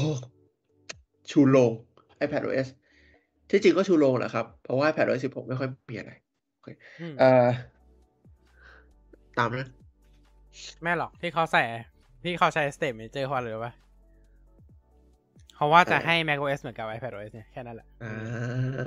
อืมแค่จะจะพยายามดันให้แบบ iPad มันดูแบบมีอะไรเหมือน macOS ขึ้นมาบ้าง อ่าฮะอืมอ่าก็เลย ทำไงล่ะครับ ผมก็ดัน State Manager บน Mac ขึ้นมา อ่าฮะอืมแล้วผมก็โอเคยัด State Manager ใส่ iPad แค่นั้นเอง อ่าฮะ โอเค นะครับ ตามนั้นเลยโอเค น่าจะมีประมาณนี้แหละเนาะโอเคนะครับ ก็ประมาณนี้ เอาเท่านี้แล้วกัน ขอสรุปวันนี้ที่พูดไป ก็จะมีเรื่องของ Windows Subsystem for Android นะครับ อัปเดตเดือนจุลายอัปเดตเดือนนี้อัปเดตเดือนจุลายอะไทยบนอังกฤษเลย อัปเดตเดือนนี้อัปนะเดตครับ เดือนเจ็ดาอัปเดตเดือนกรกฎาคมเอออ่าฮะก็โอเคก็มีอัปเดตไปรองรับพวกเกี่ยวกับ ARM นะครับสำหรับอ่าสำหรับ ARM PC รองรับเยอะขึ้นนะครับ แล้วก็ที่สำคัญก็คือเรื่องต่อไปก็ อีกเรื่องหนึ่งที่เราพูดถึงกันไปก็คือเรื่องของ One UI 5.0 ที่มีข่าวหลุดออกมา หน้าตาหลุด อ่า เป็นหน้าต่างอ่าฮะหลุดออกมา แล้วก็เรื่องสรุป การเปลี่ยนแปลง Windows 11 ตลอดหนึ่งปี ก็คือไม่ได้ไล่เป็นไทม์ไลน์นะ ไล่เป็นฟีเจอร์เอาไล่เป็นฟีเจอร์เอาเอาอืมว่าฟีเจอร์ไหนมีการเปลี่ยนแปลงอะไรไปบ้างนะครับ ก็ไล่ เราก็ไล่ไปแล้วนะครับ แล้วสุดท้ายก็คือความคิดเห็นของ Windows 11 ตลอดการใช้งานหนึ่งปีที่ผ่านมาว่าเป็นยังไงบ้างอืมโอเค ประมาณนี้เลยนะครับสำหรับเทปวันเอ้ยไม่ใช่เทปสำหรับไม่ใช่การถ่ายทอดไลฟ์วันนี้ไลฟ์วันนี้แบบแล้วใช้เทปใช้คำว่าเทปเลยนะ โอ้ยโอเคสำหรับการถ่ายทอดสดวันนี้นะครับ ก็ประมาณนี้แล้วกันสำหรับรายการ Tech Vcast CP ที่64 ซึ่งสำหรับรายการ Tech Vcast CP ที่64นะครับ จะสามารถรับชมย้อนหลังทาง YouTube IT v e s t a แล้วก็ Tech Vcast ได้ วันภายในวันพรุ่งนี้แล้วก็พอดแคสต์ภายใน ภายใน ภายในพรุ่งนี้เหมือนกันใช่ ใช่ครับ โอเค แน่นอนครับว่าสำหรับรายการ Tech Vcast สามารถรับชมย้อนหลังได้ทาง YouTube ทาง IT Besta และก็ Tech Vcast แล้วก็รวมถึง แอปพลิเคชัน Spotify แล้วก็ Apple Podcast ด้วยนะครับครับ อนาคตอาจจะเพิ่มช่องทางหรือเปล่าก็ไม่รู้สินะอะต้องรอดูรอติดตามชมนะครับ แล้วก็ที่สำคัญนะครับ รับชมผ่าน YouTube อย่าลืมฝากกดไลค์กดแชร์ แล้วก็กด Subscribe ไปด้วยนะครับช่องทางการติดตามของพวกเรานะครับ ทั้ง Facebook IG Instagram Twitter ทั้งหมดของเพจเรา TechVcast แล้วก็ IT v e s t a อยู่ด้านล่าง แล้วก็นิโกโกด้วย อยู่ด้านล่างหมดแล้วนะครับ ไปติดตามมันได้นะครับ แล้วก็เรากำลังจะมี Discord IT Beta อ่าอืมดิสซึ่งคอร์ดรวม Tech Vcast อยู่ในนั้นด้วยนั่นแหละอ่านั่นแหละก็ใช่ครับรวมอยู่ในนั้นไปด้วยนะครับ ก็ หรือเราอาจจะทำแบบเป็นหลายช่องรวมกัน อันนี้ก็ไม่รู้เหมือนกันนะไม่ Discord Community หลายช่องรวมกันอะไรแบบเนี้ย ซึ่งเราจะเปิดรับเร็วๆนี้ ใครสนใจสามารถ inbox ทิ้งไว้ได้ทางเพจ IT Besta inbox เท่านั้นนะ อ่า inbox นะฮะ inbox เท่านั้น ได้แค่ DM นะฮะ direct message มาหาโอเค ได้ทั้งหมดสี่ช่องทางอืมของอ่านเดี๋ยวนะสี่หรือเปล่า เอ้ยสองป่ะสามแล้วกันให้สามเลย อะอ๋อโอเคโกโอโกเคโกได้ครับเพจ Facebook นิโกโกโก หนึ่งช่อง แล้วก็ Facebook IT Besta นะครับ inbox page มา แล้วก็สุดท้ายครับก็คือ direct message ทาง Instagram ของ IT Besta นะครับ สามารถอ่าตามนี้เลยอะเมื่อเราเปิดรับเมื่อไหร่ เราก็จะส่งลิงก์ให้ท่านก่อนนะครับ ในนั้นจะมีอะไรบ้างก็แน่นอนครับ ตอนนี้เรากำลังทำแอดออนไมค์คาแบบเล็กๆน้อยอ่าๆนะครับ ใครสนใจก็ลองลงชื่อไว้ก่อนก็ได้นะครับ เดี๋ยว ยังไงเปิดรับ เดี๋ยวเราจะมีเงื่อนไขอะไรกันอีกทีหนึ่งเนาะอ่าครับผม อืมเพเดี๋ยวราะขอว่าไปเขียนเอกสาร PDPA ให้เรียบร้อยก่อนเดี๋ยวเดี๋ยวเอาไม่ใช่พี่ PDPA ต้องเขียนเอกสารเลยใช่ไหมโอเค ต้องต้องต้องต้องทำไว้เนี่ยเดี๋ยวผิดกฎหมายนะฮะโอเคได้ได้ได้ได้โอเค ไว้เจอกับเทวีแคสได้ใหม่สัปดาห์หน้านะครับ พบกันสัปดาห์หน้า เออได้เนาะ ไม่น่าติใช่ดอะไรใช่ได้ได้อ่าวันหยุดราชการเราจะมาคุยกัน เรื่องอะไรเราติดตามชม เรื่องอะไรเราติดตามชมนะยิ่งดึกยิ่งกลางจริงๆเรื่องอะไรเราติดตามชมกันนะครับ โอเคพบกับพวกเราได้ใหม่ครั้งหน้าครับสำหรับพวกเราวันนี้ Tech b c a s ต้องขอตัวลาไปก่อนครับ สวัสดีครับ สวัสดีครับ